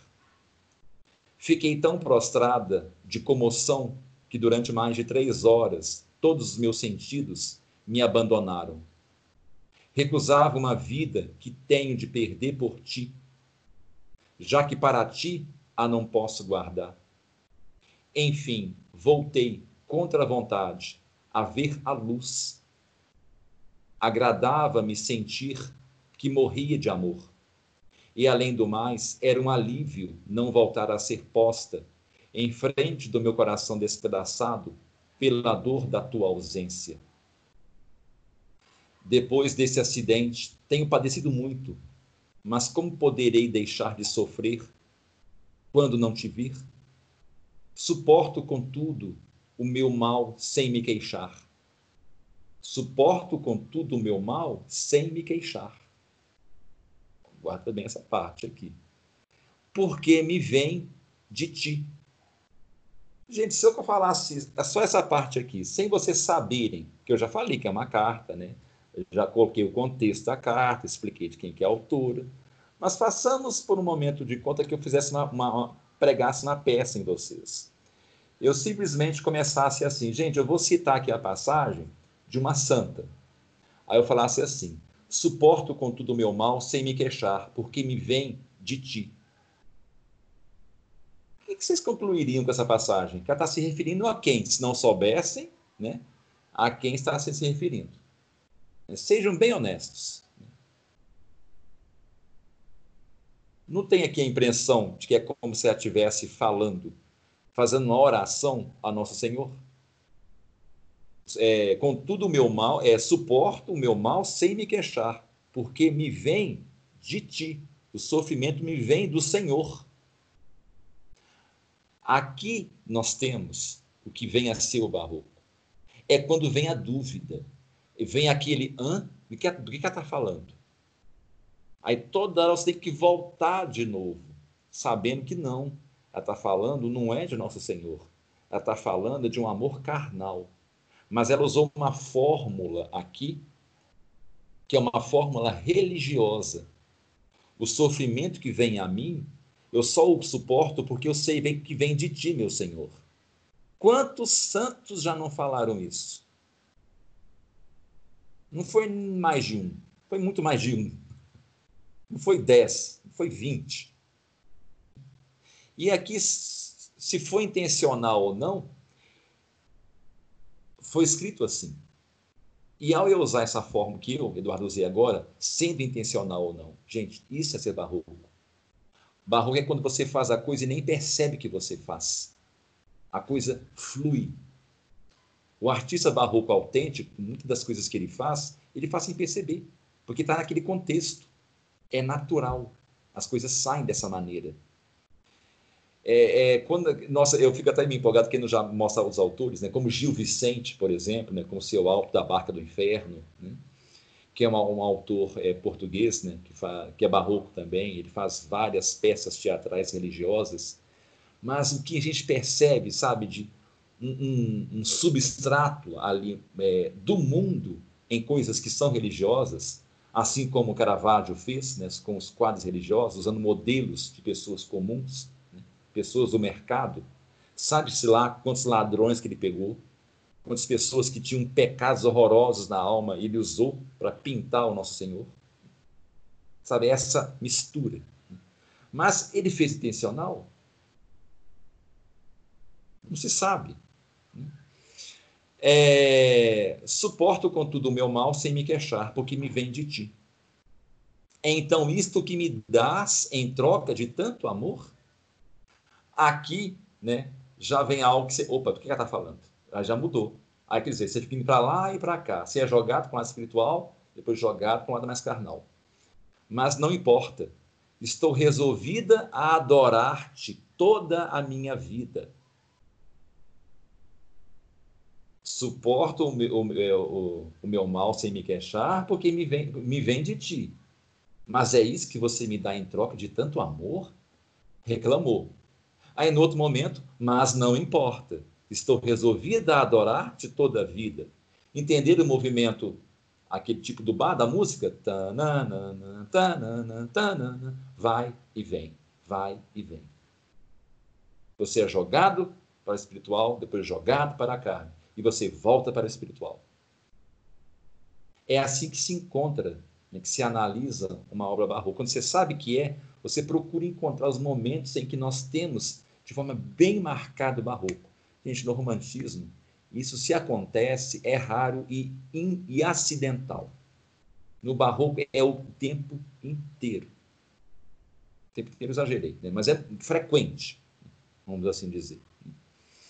É, mas não importa, estou resolvida a adorar-te toda a vida. E, e, e, a não ver, seja quem for, se, se não for ti. E asseguro-te que seria melhor para ti não amares mais ninguém. Gente, vamos lá. Suporto o meu mal sem me queixar porque me vem de ti. Um substrato religioso. E, e então, é, mas é isso que você me dá em troca do meu amor? Substrato carnal. Mas não importa, estou resolvido a adorar toda a vida. Ah, e a não ver quem, a não ser, e a não ver seja quem for, senão ti, substrato religioso. E asseguro-te que seria melhor para ti não amares mais ninguém, substrato carnal. Só num trecho pequeno, um vai e vem barroco. Isso é barroco. É o que acontece naquela cena, por exemplo, com Maria Teresa. Nós temos uma santa, já numa casa né, espiritual altíssima, em que está para orar e desiste de orar porque não tem vontade. Mas, ao mesmo tempo que ela não tem vontade, ela não quer sair da presença de Nosso Senhor. Se fosse uma pura, é, é, uma pura é, vontade de não orar, no sentido cético, de estar totalmente uma alma vazia, de, de, de um substrato religioso, ela nem ficaria lá, ela teria ido embora. Se fosse um romance, algo romântico, ela teria ido embora. Ou então, se jogado ao chão e ficado quieta, catatônica, olhando para o nada, se fosse um romance. Não, ela teve uma atitude mesmo, ativa. Ela contou os, os, os tijolos. O barroco é aquele que enfrenta, lembra que eu falei isso? O, roman, o romântico foge. É ter saído da igreja ou se prostrado no chão, inútil, fazendo nada. Ah, então, esse é o trecho que eu preparei, né? indo para outro autor. Acho que agora eu vou ter. Deixa eu ver se eu vou ter que abrir. Ah, sim. Vou ter que abrir agora. Agora eu vou abrir. É, é bom que eu já deixei para a parte final. Vou abrir aqui a nossa já. Compartilhar a tela. Me avisem se vocês estão vendo. Um de vocês abre o áudio e fala que você está vendo. Tá, vocês estão vendo na tela?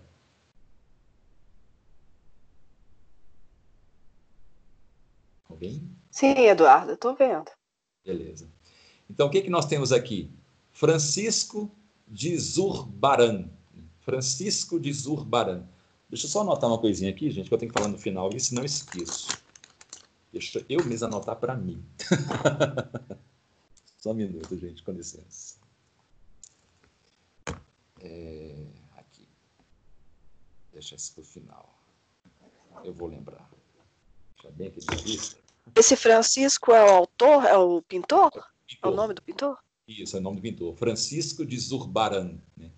Ele é um é, espanhol. Né? Como eu falei, né, a Espanha foi uma altíssima produtora de barroco, vem da Espanha.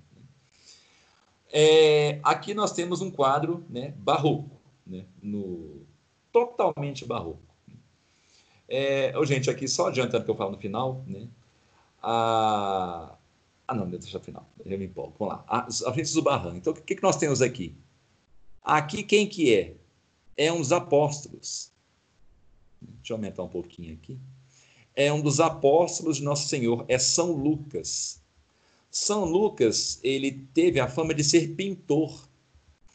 Ah, tem uma cantiga de Santa Maria que, que, é, que cita que uma das imagens que existia na Espanha rezava a lenda que tinha sido feita pelo próprio São Lucas de Nossa Senhora. Que, que o São Lucas ele esculpiu Nossa Senhora grávida. Claro que, né, é, você tem certeza, né? Até de São Lucas ter conhecido Nossa Senhora grávida, né? Não tem como a gente falar nem que sim, nem que não. Mas tem essa cantiga de Santa Maria. Então aqui nós temos o que? São Lucas. O que, que eu posso dizer aqui de São Lucas? Lembra da, da, do que a gente falou agora, né? sobre o que? Esse rosto, gente, é do próprio Francisco de Zurbarran. Zurbarran Aqui ele se colocou no rosto de São Lucas. Nenhum autor medieval faria isso. Nenhum, jamais, jamais, jamais, jamais. Aqui ele se fez um autorretrato, se colocando como São Lucas. Assim que a gente fala isso, dá, dá aquela impressão né, de choque, né? que heresia. Né? Ele está se colocando no lugar de São Lucas. Mas, por outro lado, olha o olhar dele, contemplativo, penitente diante de Nosso Senhor na cruz. Olha a mão no coração. Ele está aqui para poder pintar a, a, a, na mão dele, está uma paleta de cores. Ele vai pintar um quadro é, de Nosso Senhor crucificado. Então, é como o que o que, Zubarran quis dizer com isso? É assim que ele é, pintou o próprio quadro, esse quadro aqui. Ele estava pintando só Nosso Senhor, mas é, por algum motivo ele quis homenagear a piedade que estava tendo ao pintar o quadro de Nosso Senhor. Então ele se coloca no quadro. Ele se colocou no quadro. E é algo também o que? Aqui que está a questão do exagero, da hipérbole. É aquela coisa, nossa, olha como que eu me senti, né? É, não, eu tenho que mostrar, né?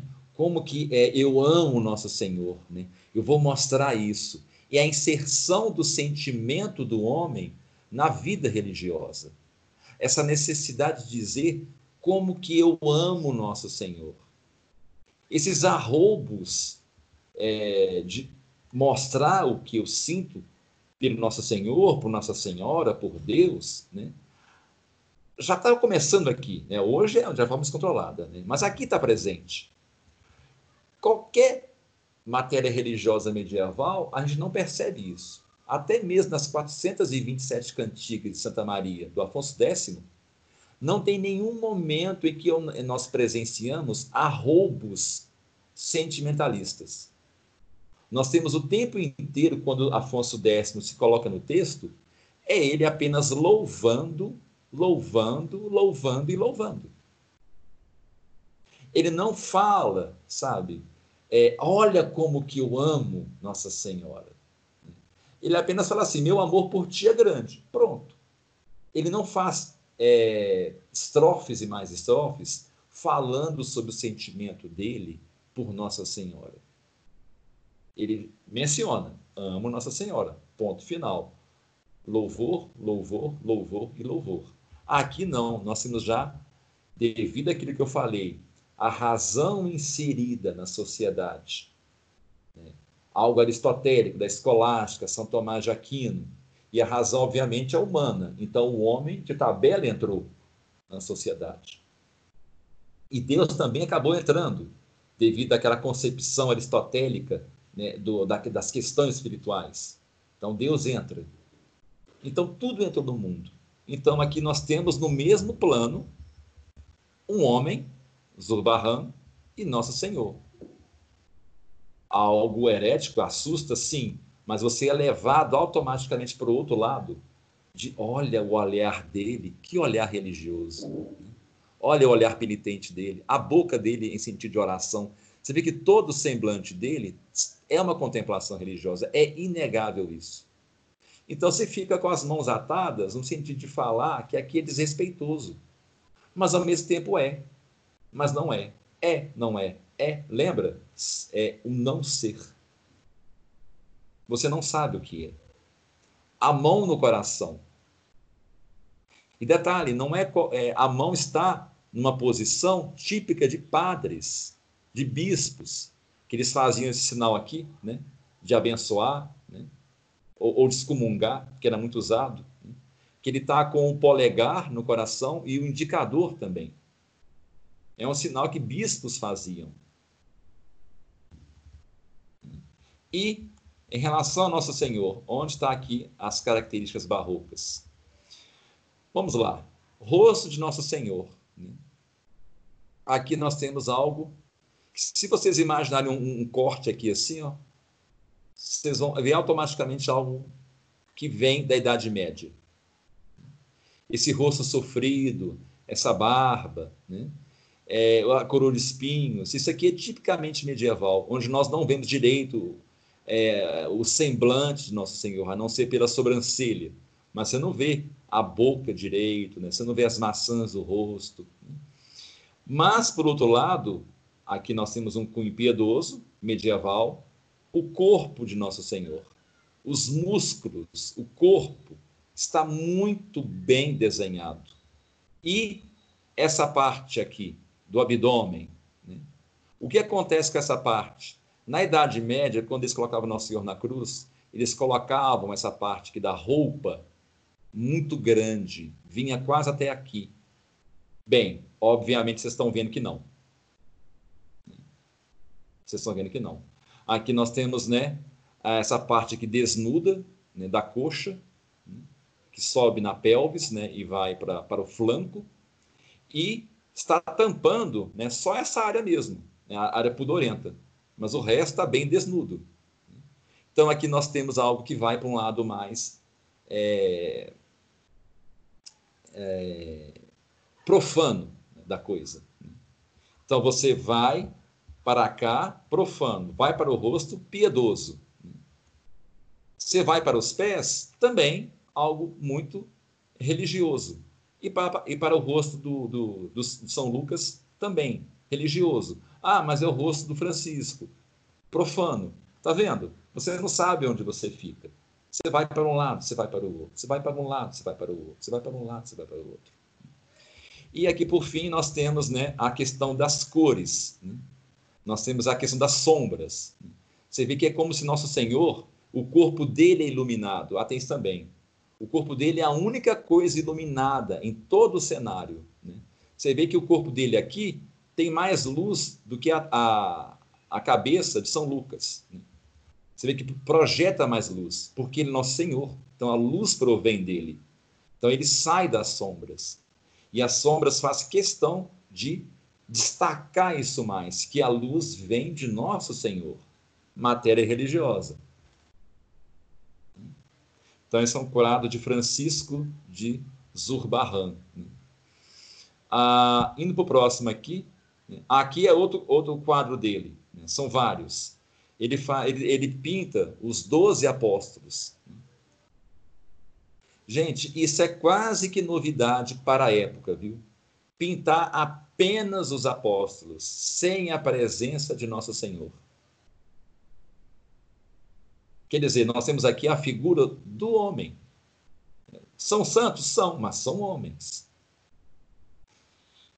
Em toda a Idade Média, se era pintado os santos, né, os santos eram pintados ou com Nossa Senhora ou com Nosso Senhor. Era fato. Então aqui nós temos a introdução né, em destaque do homem. Né, os doze apóstolos separados. Né, cada um deles. Aqui tem só, no caso, seis. Né, tem mais seis quadros. Né. Quem vai no museu, é, lá, é na, na, na, na, Espanha, ela se depara com os 12 quadros dos apóstolos, e todos, né, muito barrocos. Você está vendo que as sombras, né, questão das sombras, logicamente não vou analisar um por um, senão vamos ficar até amanhã, né, eu queria só destacar isso, a questão da presença do homem. Então a gente vai para, ah, sim, eu separei esse daqui, Gente, esse site aqui é muito bom, cervantesvirtual.com. É oficial, viu? Esse, esse, esse site aqui não é algo feito por pessoas com conhecimento, é, sabe, de achismo. Realmente são, são é, feito por é, é pesquisadores né? da Biblioteca Virtual Miguel de Cervantes. Tem várias obras gratuitas aqui para vocês baixarem, muita coisa mesmo é do governo espanhol, essa página, ela é ótima. E aqui eu entrei na parte que fala do Caldeirão de la Barca, é outro é, poeta né, e escritor espanhol barroco. E eu separei uma frase dele aqui que é ótima. Né? Olha só. Que é a vida? Um frenesi. Que é a vida? Uma ilusão, uma sombra, uma ficção é o maior, bem é pequeno, que toda vida é sonho, e os sonhos, sonhos são. Sentiram aqui o vai e vem? A vida é um frenesi. mas também é uma ilusão. Gente, frenesi não é ilusão. Frenesi é algo real. Você tem, você fica excitado. Ilusão não, é algo que nem existe. Então, mesmo que é um frenesi, é uma ilusão. É uma sombra. É uma ficção. É maior, mas também é, é pequeno. Toda a vida é sonho. E os sonhos, sonhos são. Então aqui nós temos isso, sabe? A questão do vai e do vem. Do vai e do vem. Caldeirão de la Barca é um autor que eu recomendo a ler, viu? É, se porventura eu não vier a analisar ele, me, me cobrem, tá bom? Que é interessante é, é, analisar as obras do Caldeirão de la Barca. É, ele foi um sacerdote, parte da vida dele. Agora, indo para outro autor aqui. A, a Félix Lopes. O ah, Aqui nós temos o Lope de Vega. Né? É o que eu citei, né? Félix Lope de Vega. É, o Félix Lope de Vega ele foi um autor, um dos mais profusos. Né? Ele escreveu é, mais de, se eu não estou enganado, 1.500 peças que ele escreveu em vida. Eu não vou ler aqui o, o Wikipedia, eu só deixei aberto para poder lembrar que eu queria falar dele.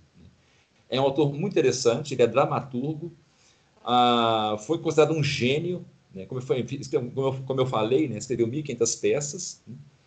e ele é um pouco responsável pela introdução de um certo panteísmo na literatura. Não só ele, vou citar mais um aqui.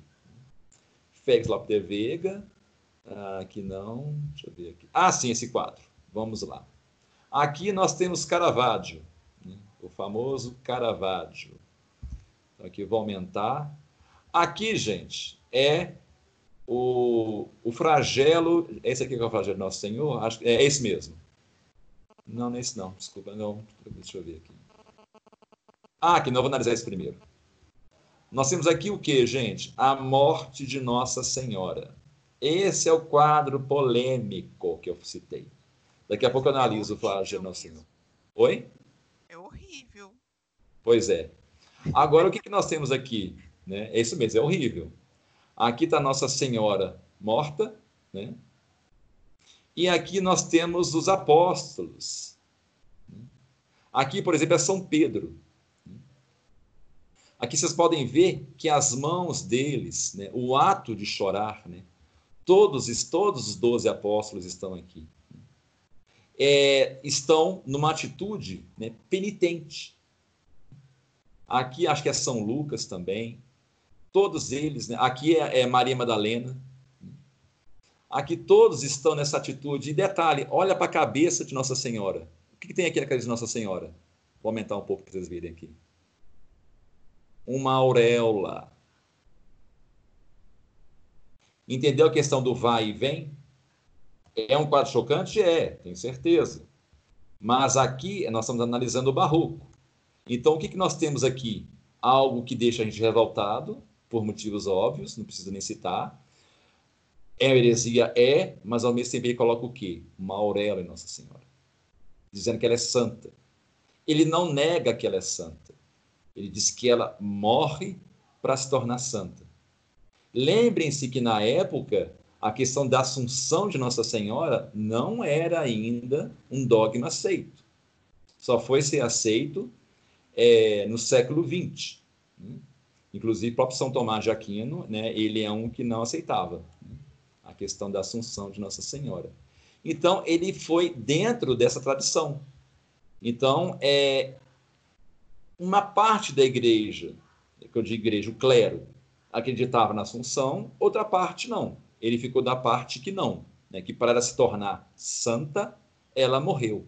A polêmica do quadro não está em retratar ela morta, está em retratar ela, como eu falei, do boato que rolou na época, que usou o corpo de uma prostituta morta para poder fazer Nossa Senhora. É isso que ele foi preso, se não estou enganado. Né? É, foi em cima dele mas defendeu, falou que era mentira, né? que era fake news. Né? é fake news, é fake news. Né? Ele ficou falando.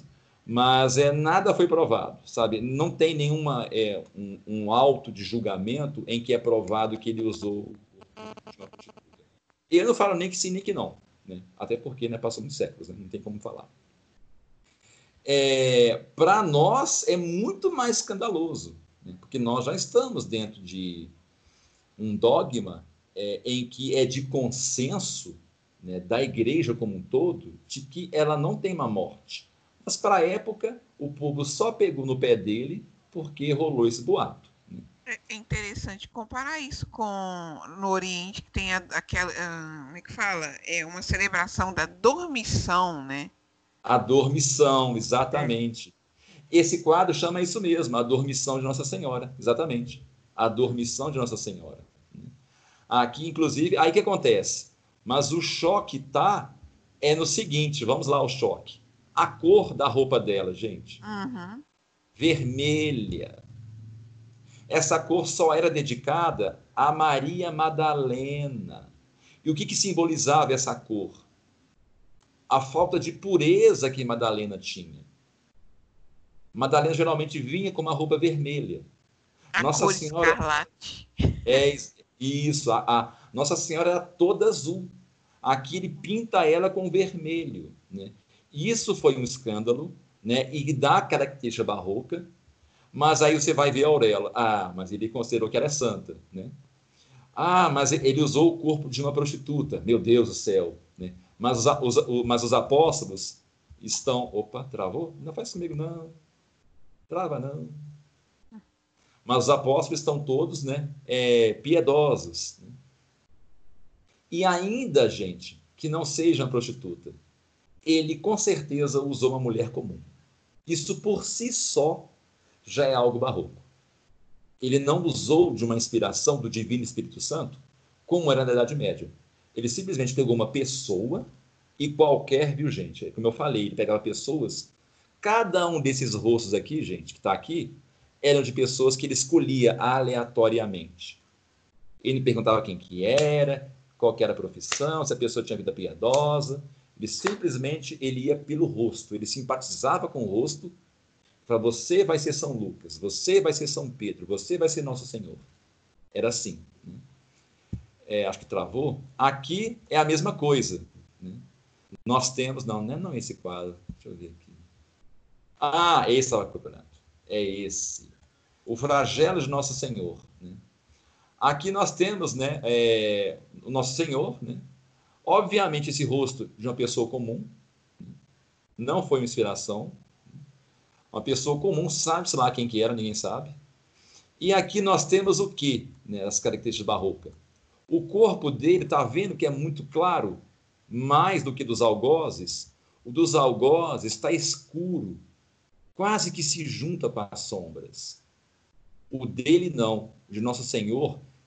Estou passando aqui o mouse, gente. Olha só como que você vê claramente uma distinção feita quase que a lápis com força separando o contorno de Nosso Senhor para essa parte sombreada aqui, para deixar bem claro de que dele vem a luz. E eles, né, os algozes, não. Você vê que parte do, do, da testa desse algoz aqui, tá vendo aqui? Ela se mistura com as sombras. Tá vendo aqui? Ela se mistura com as sombras. O corpo de Nosso Senhor não, ele não se mistura. Mesmo a parte mais sombreada do corpo de Nosso Senhor, ela é muito mais clara do que, do que essa parte escura aqui, ó. Vocês veem meu mouse mexendo, gente? Vê, não vê? É muito mais claro do que aqui. Todo o corpo de Nosso Senhor está muito claro. Muito claro. E aqui, novamente, na parte em que né, deixa a, a, a cintura de Nosso Senhor não tão coberta. Aqui, novamente, nós temos né, o profano né, e o sagrado se misturando no mesmo plano. No mesmo plano. Na Idade Média, quando pessoas comuns eram inseridas na arte, elas vinham menores. Isso é muito interessante, gente. É, eu vou, né, devia ter, trago, né? vou trazer umas iluminuas mostrando isso. Quando nós temos é, pessoas comuns, mesmo reis, e, no, e na pintura está Nossa Senhora, né, os santos, os santos são maiores, Nossa Senhora é maior. E todo mundo que não é, é menor. Mostra, mostrando que, como eles não tinham perspectiva na época, na Idade Média, então, para mostrar na arte que está havendo reconhecimento de posição de planos diferentes. Os santos e Nossa Senhora está num plano diferente do nosso. Não é que eles são maiores no sentido de tamanho, não, é no sentido de que através da arte eu estou mostrando que eles não estão na mesma posição que nós. Aqui não, está tudo no mesmo plano. Apenas se distingue pelos contornos, pela diferença de cores, mas está tudo no mesmo plano. Barroco, né? influência do nominalismo, influência é, da parte negativa, né? da introdução de uma política aristotélica. Agora, por fim, né, é, deixa eu ver aqui, está acabando, acabando a aula já. São, ah, São Pedro. Né? A crucificação de São Pedro. Nossa, mandei aumentar. É muito grande. Vou analisando aqui enquanto não aumenta. Aqui, gente, a mesma coisa. Aqui nós temos o corpo de São Pedro. Né? Opa, deixa eu diminuir de novo. Diminui. É. Deixa eu passar para outro, outro aqui. Acho que vai demorar um pouquinho. Ah, não voltou. Deixa eu aumentar então aqui assim. Isso. Aqui nós temos o quê? O rosto de pessoas comuns, né? da mesma maneira, o claro e o escuro. O rosto desse homem aqui, por exemplo, você vê que é bem escuro. Né? É, o cabelo dele é tão preto que quase que se junta ao preto que está atrás. Né? E aqui não, né? você vê que o cabelo de São Pedro é todo claro, né? ele é muito luminoso, né? cheio de luz, né? São Pedro. Ah, deixa eu ver mais aqui, aqui de Caravaggio. Ah, aqui é São Paulo. Não, hoje não vou analisar São Paulo, não. É a pintura de São Paulo. É quando São Paulo tem a visão de Nossa Senhora, de cai do cavalo, né? Isso aqui deixa para o que vem. Esse quadro é muito complexo. Hum, não, aqui é falando sobre Caravaggio, não. Deixa eu ver mais o que eu ia falar aqui.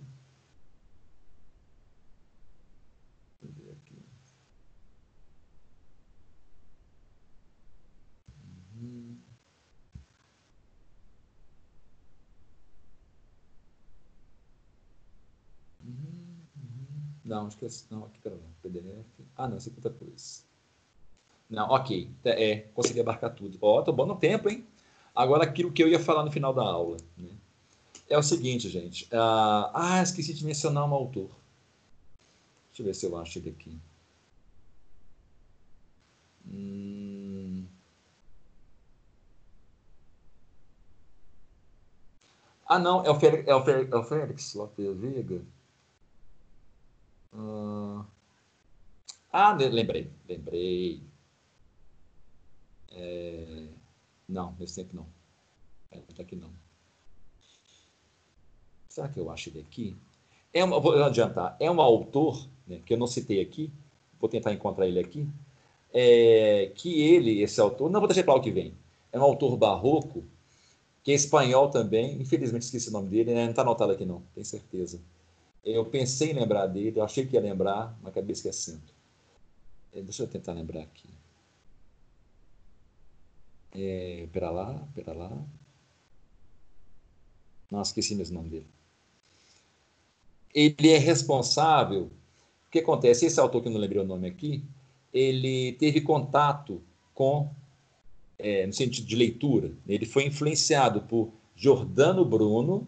Ah, ó, Giordano Bruno é, e o. Também esqueci o nome, meu Deus. E um outro autor que eu esqueci o nome também, que é o Giordano Bruno, não precisa apresentar, né? todo mundo conhece ele, né? um, um panteísta, né? um herege. É, e esse outro que eu esqueci, que também é, é, já, só que esse outro é na área mais da literatura, que é responsável não é também por... Velasquez, não é Velasquez, não? Velasquez, isso, Velasquez. E teve contato, isso mesmo, ó, Ana Paula, Ana Paula fez para casa. Velasquez, isso mesmo, Velasquez. Ele teve contato né, com o Giordano Bruno, contato eu digo intelectual, né, com o Giordano Bruno e com esse outro, né, que eu esqueci. Né, o, que é muito panteísta. Né, é, e a obra dele, né, é, ele, ele, esse, esse autor que eu esqueci, ele é comparado ao Lope de, ao Lope de Vega. Né. só que não fez tantas obras assim. E a obra do teatro dele é repleto dessa, dessa característica uh, panteísta, dessa gnóstica, né? Uh, que é outra característica do barroco que passa quase desapercebida, né? que é essa questão do, do panteísmo. Por que o panteísmo? É, o barroco em si, né? e alguns autores, não todos, né? obviamente não estou colocando aqui a Santa Teresa d'Ávila, óbvio que não, mas esses outros autores barrocos, né, pela própria característica do barroco de inserir tudo no mesmo plano, acaba que, mesmo sem querer, é, ter essa característica panteísta. Né. Uma obra barroca, por exemplo, que é muito panteísta, que eu esqueci, que eu, eu hoje, nossa, eu falei comigo, Eduardo, sobe lá em cima, no segundo andar da, da minha casa, que tem o segundo andar, tem livro, pega o Jerusalém Libertada, e traz para ler trechos dele. O Jerusalém Libertada, ele é uma obra que é quase que barroca, né? é, é barroca, né? E tem certos trechos lá do Jerusalém Libertada que nós temos essa característica barroca. O que, que vem a ser essa característica barroca em Jerusalém Libertada? O herói, ele adentra uma espécie de ilha, para...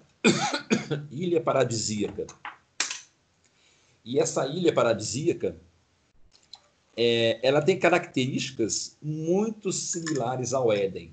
Então, tem hora que você não sabe se é o Éden, tem hora que você não sabe se é um paraíso pagão. Mistura. Tudo no mesmo plano.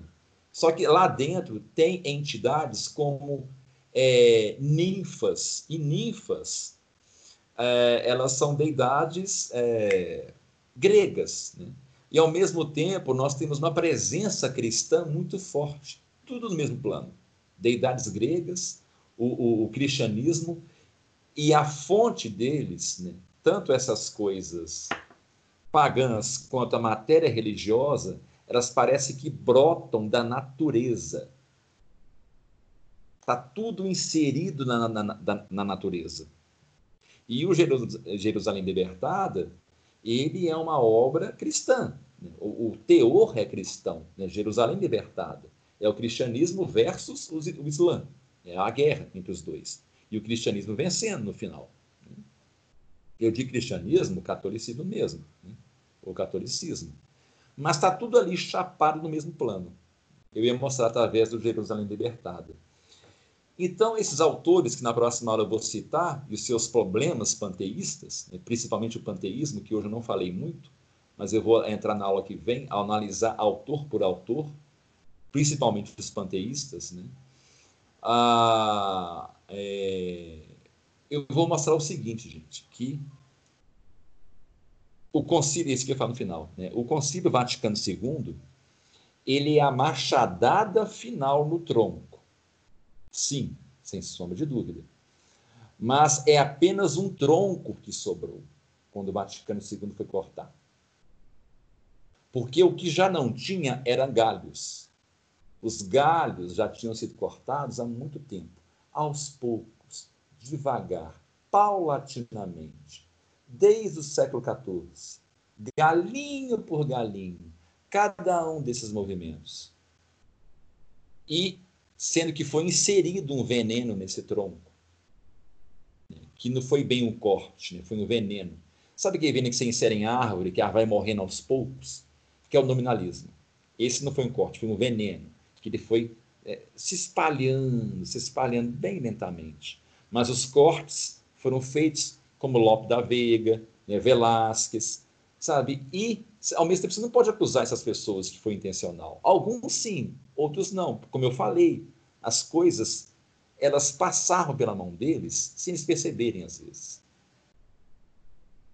Sabe, você apontar e falar, sim, foi. Tinham desses autores que pertenciam a ordens secretas? Sim, tinham. Mas quem que eram? A gente não sabe. Não se tem, não se tem certeza quem que é, eram eles. Estava tudo misturado. Sabe, esses que pertenciam a essas ordens secretas, eles se escondiam muito bem entre os que eram bons. E os que eram bons apenas faziam as coisas porque estavam inseridos já no contexto que todo mundo fazia daquele jeito. Você vê a própria Santa Teresa d'Ávila, ela não fugiu né, a ser uma autora barroca. Apesar que a obra dela né, não teve esses, esses malefícios, óbvio que não. Mas ela não escapou a essas características. Ela não conseguiu escapar. De tudo estar no mesmo plano. Então, o Vaticano II, ele é apenas uma machadada no tronco, cortar, acabar de cortar o tronco. Mas quando ele foi cortar o tronco, tinha só o tronco. Tinha só isso. A raiz estava morta, os galhos cortados, e o que vem cortando os galhos é coisas assim. Esses autores, Giordano Bruno, um Velázquez, é um, um pouquinho do, do, do, do de Rousseau, e por aí vai, sabe? Esses homens todos estão lá, ó, cortando, cortando. Por que, que ninguém na época defendeu o tronco? Porque o tronco já não tinha utilidade nenhuma, ele não fazia sombra. Por isso que é bom você primeiro envenenar a árvore, depois cortar as ramas, cortar os galhos. E quando sobrar só o tronco, ninguém vai reclamar de você cortar aquilo ali. Ninguém vai querer defender. Se você querer cortar de uma vez só, vai aparecer um tanto de gente fala, não, corta não, porque ela faz uma sombra legal, né? ela tem uma utilidade, ela produz frutos. Que fruto que ela está produzindo? A não ser de santos isolados. Ela já não produzia sombra, já não produzia frutos. Estava aquele tronco lá encarquilhado ali. Gente, é duro escutar isso. Eu sei que é. Eu falando comigo mesmo, eu me acho duro. Mas é isso. Por isso que vem aquela, aquela pergunta: por que, que os bispos, na época, quando estava tudo aquilo acontecendo, só foram perceber depois, né, foram enganados? Né? Porque já não estava, sabe, mais produzindo nada. Então foi fácil cortar. Foi fácil fazer o Vaticano II. Porque já não tinha mais o que defender. Não tinha um porquê, não tinha, não tinha som, não tinha nada, era um tronco. Você tem um tronco no meio da rua parado, você for cortar, é perigoso a prefeitura te agradecer. Você cortar uma árvore lá frondosa, bonita, faz para você ver. É vizinho, é todo mundo te atacando. Então, o Vaticano II, o que ele faz é cortar um tronco, que já não tem mais ramas. É muito mais fácil. Por isso que ninguém na época reclamou, ninguém apontou, ninguém. Não, que isso, que absurdo é esse? Por isso. Gente, eu estou falando da igreja enquanto né, a instituição é essa aqui, sabe? A política. Obviamente, né, espero que vocês estejam entendendo isso, é, não entendendo o sentido de que vocês entendem, mas do, do, que, eu, do que eu quero dizer. Eu não estou aqui falando da Igreja Santa, óbvio que não. Essa está sempre viva e sempre será viva e eterna. Mas a sua contrapartida aqui, né, a política, né, aqui o clero está presente, né, Sabe? Foi chutar, foi chutar cachorro morto que o Vaticano II fez. É isso que ele fez. Sabe? É, gente, nenhuma coisa é feita assim, ó, abruptamente. Sabe? Sempre tem uma coisa que vem antes. Sabe? A, gente é treinado desde criança a imaginar que as coisas acontecem assim, né? Porque é assim nós aprendemos. Revolução Francesa, 1789, né? Dependência mineira, data tal, tudo com data e hora. Né? As coisas não são assim. Algo já vem acontecendo, algo já vem preparando, para que as pessoas não assustem. É igual, por exemplo, né, o tal do, do projeto que, que, né, que a gente está estudando aí com o professor Nanguete, que é da nova ordem mundial. Não vai ser algo assim, sabe, que amanhã já acorda, vai vir uma placa né, nas, nas nova ordem mundial está estabelecida. Né? A coisa vai acontecendo, sabe, é o, é o sapo na água que vai fervendo aos poucos é que nós não vamos ver ele na prática mesmo. Vai ser nossos bisnetos, se nosso Senhor não voltar. Né? Se ele não voltar, os nossos bisnetos vão nascer nessa nova ordem mundial e vão achar, ó, tudo sussa, tudo tranquilo. Sabe? E nós não, sabe? A coisa vai acontecendo devagar, devagar. Aí, se um dia no futuro, se nosso Senhor não voltar, daqui a 500 anos, eles olharem para trás, porque as coisas só são pontuadas com datas, separatórias né, de mudança depois de muito tempo. É tanto que, é, que eu falei, a mudança da Idade Média para a Idade do Renascimento, né, não tem isso uma data. As pessoas naquela época, até mesmo os grandes intelectuais na época, não tinham essa data na cabeça. Essa data foi criada lá no século XVIII ou XIX. É 18 ou 19, um dos dois, não lembro agora. Depois de quase quatro séculos que ela foi criada. Eles perceberam, foi não, é 19, isso. Foi no 19 que foi criada essa data. Depois de muito tempo. Então, né, se Nosso Senhor não voltar, daqui a 500 anos eles vão falar, nossa, nova ordem mundial foi criada no ano, sei lá, né, 2089, né, por exemplo. Aí eles vão colocar lá, pá, delimitado. Mas ela está tá sendo preparada agora. Nós estamos só na preparação, que vem acontecendo desde o século XIV. Paulatinamente, devagar, você vai cortando, vai cortando. E o barroco é uma delas. Né? É, o barroco, na verdade, não é bem né, uma preparação, desculpa. O barroco é uma reação. O barroco eu chamo de reação do espírito humano, é um desespero. É um, é um suplício. Por isso que eu falei que fica entre o choro né, e o riso. É um suplício. É a reação de pessoas comuns diante daquilo tudo. Sabe? Eu digo pessoas no sentido coletivo. Né? No sentido coletivo. A reação de todo um povo. E coletivo, gente, por favor, não interprete como coletivo no sentido de Jung, não, viu? Não estou falando de inconsciente coletivo, essa bobagem, não. Coletivo, diga enquanto corpo social. Né? Enquanto corpo social. Barroco é isso, né? nada mais do que uma reação. Que acaba sendo usada depois né, como uma ferramenta maligna. Ela, ela é usada depois. Não ela em si faz o mal. Gente, a aula de hoje. Ah, a aula que vem, nós vamos ler é, Lope de Vega, e esse é outro autor que eu esqueci o nome, gente. Eu vou passar para vocês depois no WhatsApp o nome dele. Nós vamos ler. Vou passar agora aqui pelo chat. Vou voltar a compartilhar aqui. A, aula está é, nesse ponto encerrada, né? Só vou descompartilhar a tela que eu vou passar para vocês aqui um link, que é da compra do livro de Teresa Dávila, da Santa Teresa Dávila, sobre o livro da vida, né, da biografia dela. É, quem não estava na aula no começo, né, eu tinha falado que tradução em português, sabe, boa mesmo, é, infelizmente não tem. Né? Então a gente tem que se contentar né, com as coisas que tem. A gente ignora, né, por exemplo, é, a introdução de Frei Beto, né? Então nem leiam, gente. Eu acho que é da Pinguim que tem a introdução do Frei Beto.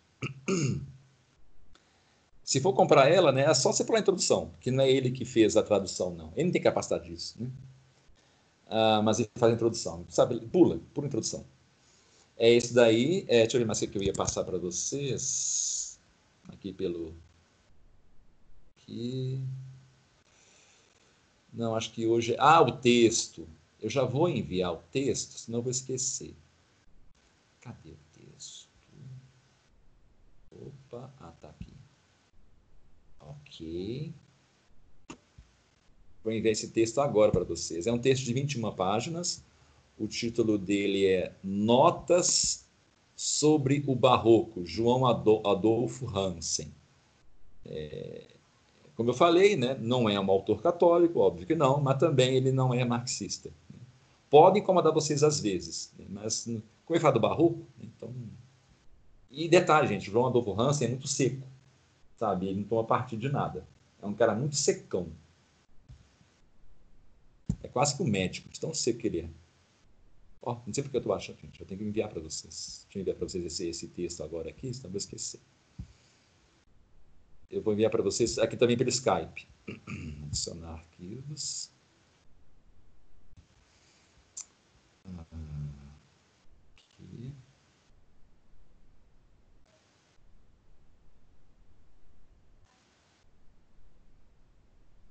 Estão torcendo a minha cara é, sem barba. Tirei que estava uma, uma barba gigantesca sem fazer, estava horroroso computador, vai lá, você pega no tranco. Sobre o barroco. Isso. Abrir. Ok. Isso. Enviei também pelo Skype, gente, o texto para vocês lerem, né? Esse texto, ele vai fechar as coisas que eu não citei, sabe que eu não tive tempo, é, vai complementar né, a, a, nossa aula Então é importante, é bacana, sabe? É importante ler esse texto do João Adolfo Hansen. É, e não se esqueçam que o livro que vocês compraram nós vamos ler. Né? O, né? Assim que a gente terminar né, os autores europeus, né, alguns, nós vamos entrar nesse livro aqui, para a gente ver o barroco no Brasil. Né? Lembra que eu falei sobre o Brasil? O Brasil é algo à parte. Né? Eu não sei se todos não estavam na começo da aula, né? mas só para fechar a aula com repetindo o que eu falei no começo. Né? Gente, o Brasil não é ocidental, não é oriental, sabe? não é latino-americano. Estou falando isso porque eu sei não, viu? Não é porque eu acho não, viu, gente? Isso é, e nem eu falei, né? É algo que eu descobri na, na faculdade, né? E por, por, A mais B, né? não foi algo que um professor também falou assim, ah, eu acho que é assim. Não, e mostra por quê. Nós não temos, nós temos características intercessórias com o Ocidente, com a América Latina, com o Oriente Médio, com o Oriente. Ah, o Brasil é uma salada. E com a Idade Média, sabe? O Brasil está. É, é... Ainda bem que esse conhecimento não vem muito à tona, né? senão, o brasileiro fica depressivo, se soubesse que ele. Então, gente, vocês, vocês estão sabendo agora: o brasileiro não é ocidental. Nós temos características de ocidentais, mas não todas. São intercessórias. Então, nós vamos ver isso aqui, viu? Para ver como que o barroco foi recebido no Brasil. Nessa coisa do medievo sertanejo. Né? E por isso que o catolicismo brasileiro, né, ele é tão típico do Brasil. Né? É, é, tanto que o europeu hoje, por exemplo, no europeu moderno, né, quando ele fica sabendo como é que é o catolicismo aqui, ele fica meio... Hum? certo, estou falando certo. Ele não sabe entender muito bem o nosso catolicismo, não, ele tem dificuldade. Nós vamos ver isso, tá bom? Aqui no nesse livro do Antônio Kant. Não só nele, em outras obras também. Por isso que eu adoro, nesse sentido religioso, o Brasil. Gente, apesar dos pesares, apesar da bagunça toda que está aqui, né, é, a CNBB, né, o nosso sentimento popular, sabe, o popular católico brasileiro, é, e nós vamos ver com muito é, mais intensidade à medida que nós avançarmos nas, nas aulas, nós acabarmos o barroco, entrar no romantismo. Aí, quando a gente acabar o romantismo, né, nós vamos entrar um pouco, um pouco não, muito mais no Brasil. Vai ter um momento que nós vamos falar do Brasil. E eu vou mostrar, sabe, essa. Eu não vou ter medo de falar o que eu falo agora, não. A beleza, sabe, dessa, dessa coisa que morreu no resto do mundo e que no Brasil ainda está vivo ainda. Que é esse substrato popular, aquele lá da Idade Média, sabe o que eu falava? A reação folclórica popular no Brasil que o Brasil ainda é um dos poucos lugares que ainda está vivo ainda. Sabe, está vivo. Não quer dizer com isso que está morrendo, está morrendo também, mas ainda está com força, está vivo ainda. É um dos poucos lugares, e além de ser um dos poucos lugares, nós temos características ímpares, que não tem lugar mais nenhum no mundo, principalmente no tocante, detesto essa expressão tocante, em relação a a, ao catolicismo, sabe? Aí, com certeza, quando a gente está no Brasil, nós vamos ver autores como Ariano Suassuna. Não só ele, mas ele será uma das nossas bases. Por isso que eu gosto de citar tanto ele, né? Alta Compadecida, né? É, tem outras obras dele também, né? que fala sobre esse medievo sertanejo. Sabe, a gente deveria olhar mais, sabe? Por isso que o Padre Paulo, por exemplo, ele me surpreendeu muito um dia que ele se mostrou é, não sei se a palavra é essa, né, mas se mostrou que gostava muito de, do, do padre Cícero, né, o padre Inciso. Né? Ele não só gosta, né, como eu vi que ele conhecia muito sobre padre Cícero. E ao você conhecer padre Cícero, automaticamente você conhece a cultura sertaneja. Né? Sabe, essa cultura do. E eu digo popular, gente, não é o popular da cidade, não, viu? Eu digo popular esse mais interior sabe? Esse que não fica sabendo dessas disputas entre direita e esquerda, sabe? Essas pataquara toda que a gente fica aqui é, se envolvendo entre Bolsonaro, PT, blá, blá, blá, blá, blá, blá. Sabe? É um povo que está lá. Sertão do Agreste, tanto no, em Minas Gerais, né, que também tem, em São Paulo, lá no, no Nordeste mesmo, né, pelo Brasil, em Goiás, né, é, essa cultura só para vocês terem uma noção, gente, eu empolguei, desculpa, vou encerrar aqui. É, só para vocês terem uma noção, existe uma obra do Guimarães Rosa. É, na verdade, toda, toda a obra dele, né? Mas Sagarana, Sagarana e Grande Sertão Veredas. Nós, moradores de centros urbanos, temos uma dificuldade gigantesca em ler aquela obra. Gigantesca, a gente não passa da primeira página. Mas não é porque ele, ele é, é, erudito, metido a erudito, não. Não é porque ele usa vocabulário dessas pessoas que moram no sertão e dessa religiosidade do sertão. É tanto que uma, uma pesquisadora da, da FMG, ela fez uma pesquisa, ela foi nessas regiões do Agreste e foi levando léxico retirado, palavras retiradas do Grande Sertão Veredas. E foi perguntando para as pessoas, né? pessoas comuns. Né? A, dona, a dona Maria, né, que leva balde na cabeça da, do poço, será que conhecia as palavras? Né? Todo mundo conhecia as palavras normalmente.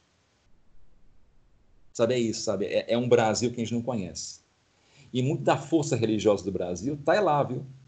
Não está nesse pedantismo de YouTube, sabe? De católicos que estão mais preocupados em mostrar aqui como um charuto gostoso no YouTube, com a sua estante chiquezinha atrás, todo né, é, bonitinhos, né? Enfim, né?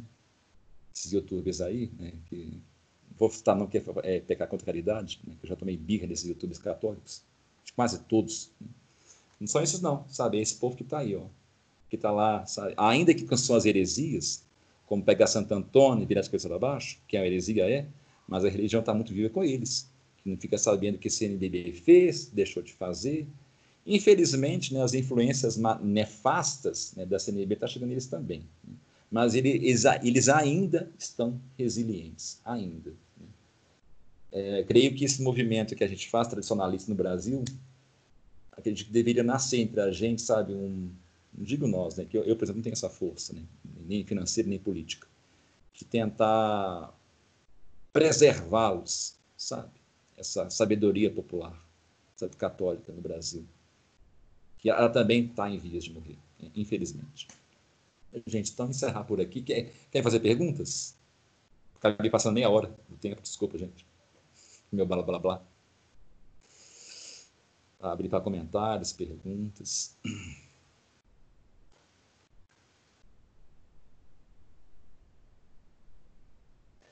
Só isso mesmo.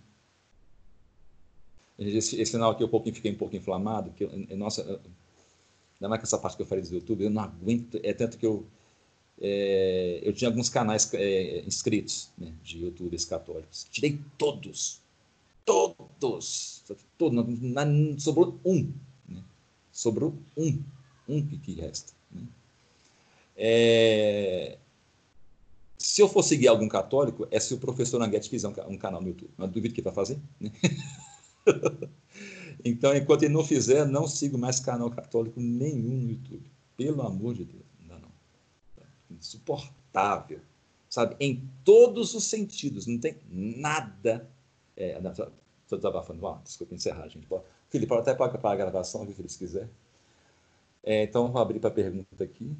Peço desculpa pelo meu lado inflamado no final da aula. Dá um segundinho para você pensar essa pergunta.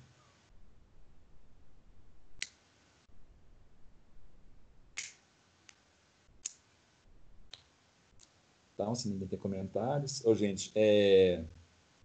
agradecer a vocês novamente, viu? É, principalmente Pode falar, Felipe. Felipe, acho que falar uma coisa. Ah, não, peraí, falar, não, acho que falar. É, principalmente em relação a essa parte final, né, agradeço pela paciência, pela parte inflamada também no finalzinho. Né. É, até a próxima semana. Giovanni quer falar uma coisa. Então, até semana que vem, gente. Ah, boa noite. É, fazer oração? Em nome do Pai, do Filho do Espírito Santo. Amém. Ave Maria, cheia de graça, o Senhor é convosco. Bendita sois vós entre as mulheres. Bendito sois vós entre as mulheres. Bendito é o fruto do vosso ventre, Jesus. Santa Maria, Mãe de Deus, rogai por nós, pecadores, agora e na hora de nossa morte. Amém. São Felipe Neri, rogai por nós. Nossa Senhora de Fátima, rogai por nós. Em nome do Pai, do Filho Espírito Santo. Amém. A gente fica com Deus, gente. Dorme com Deus.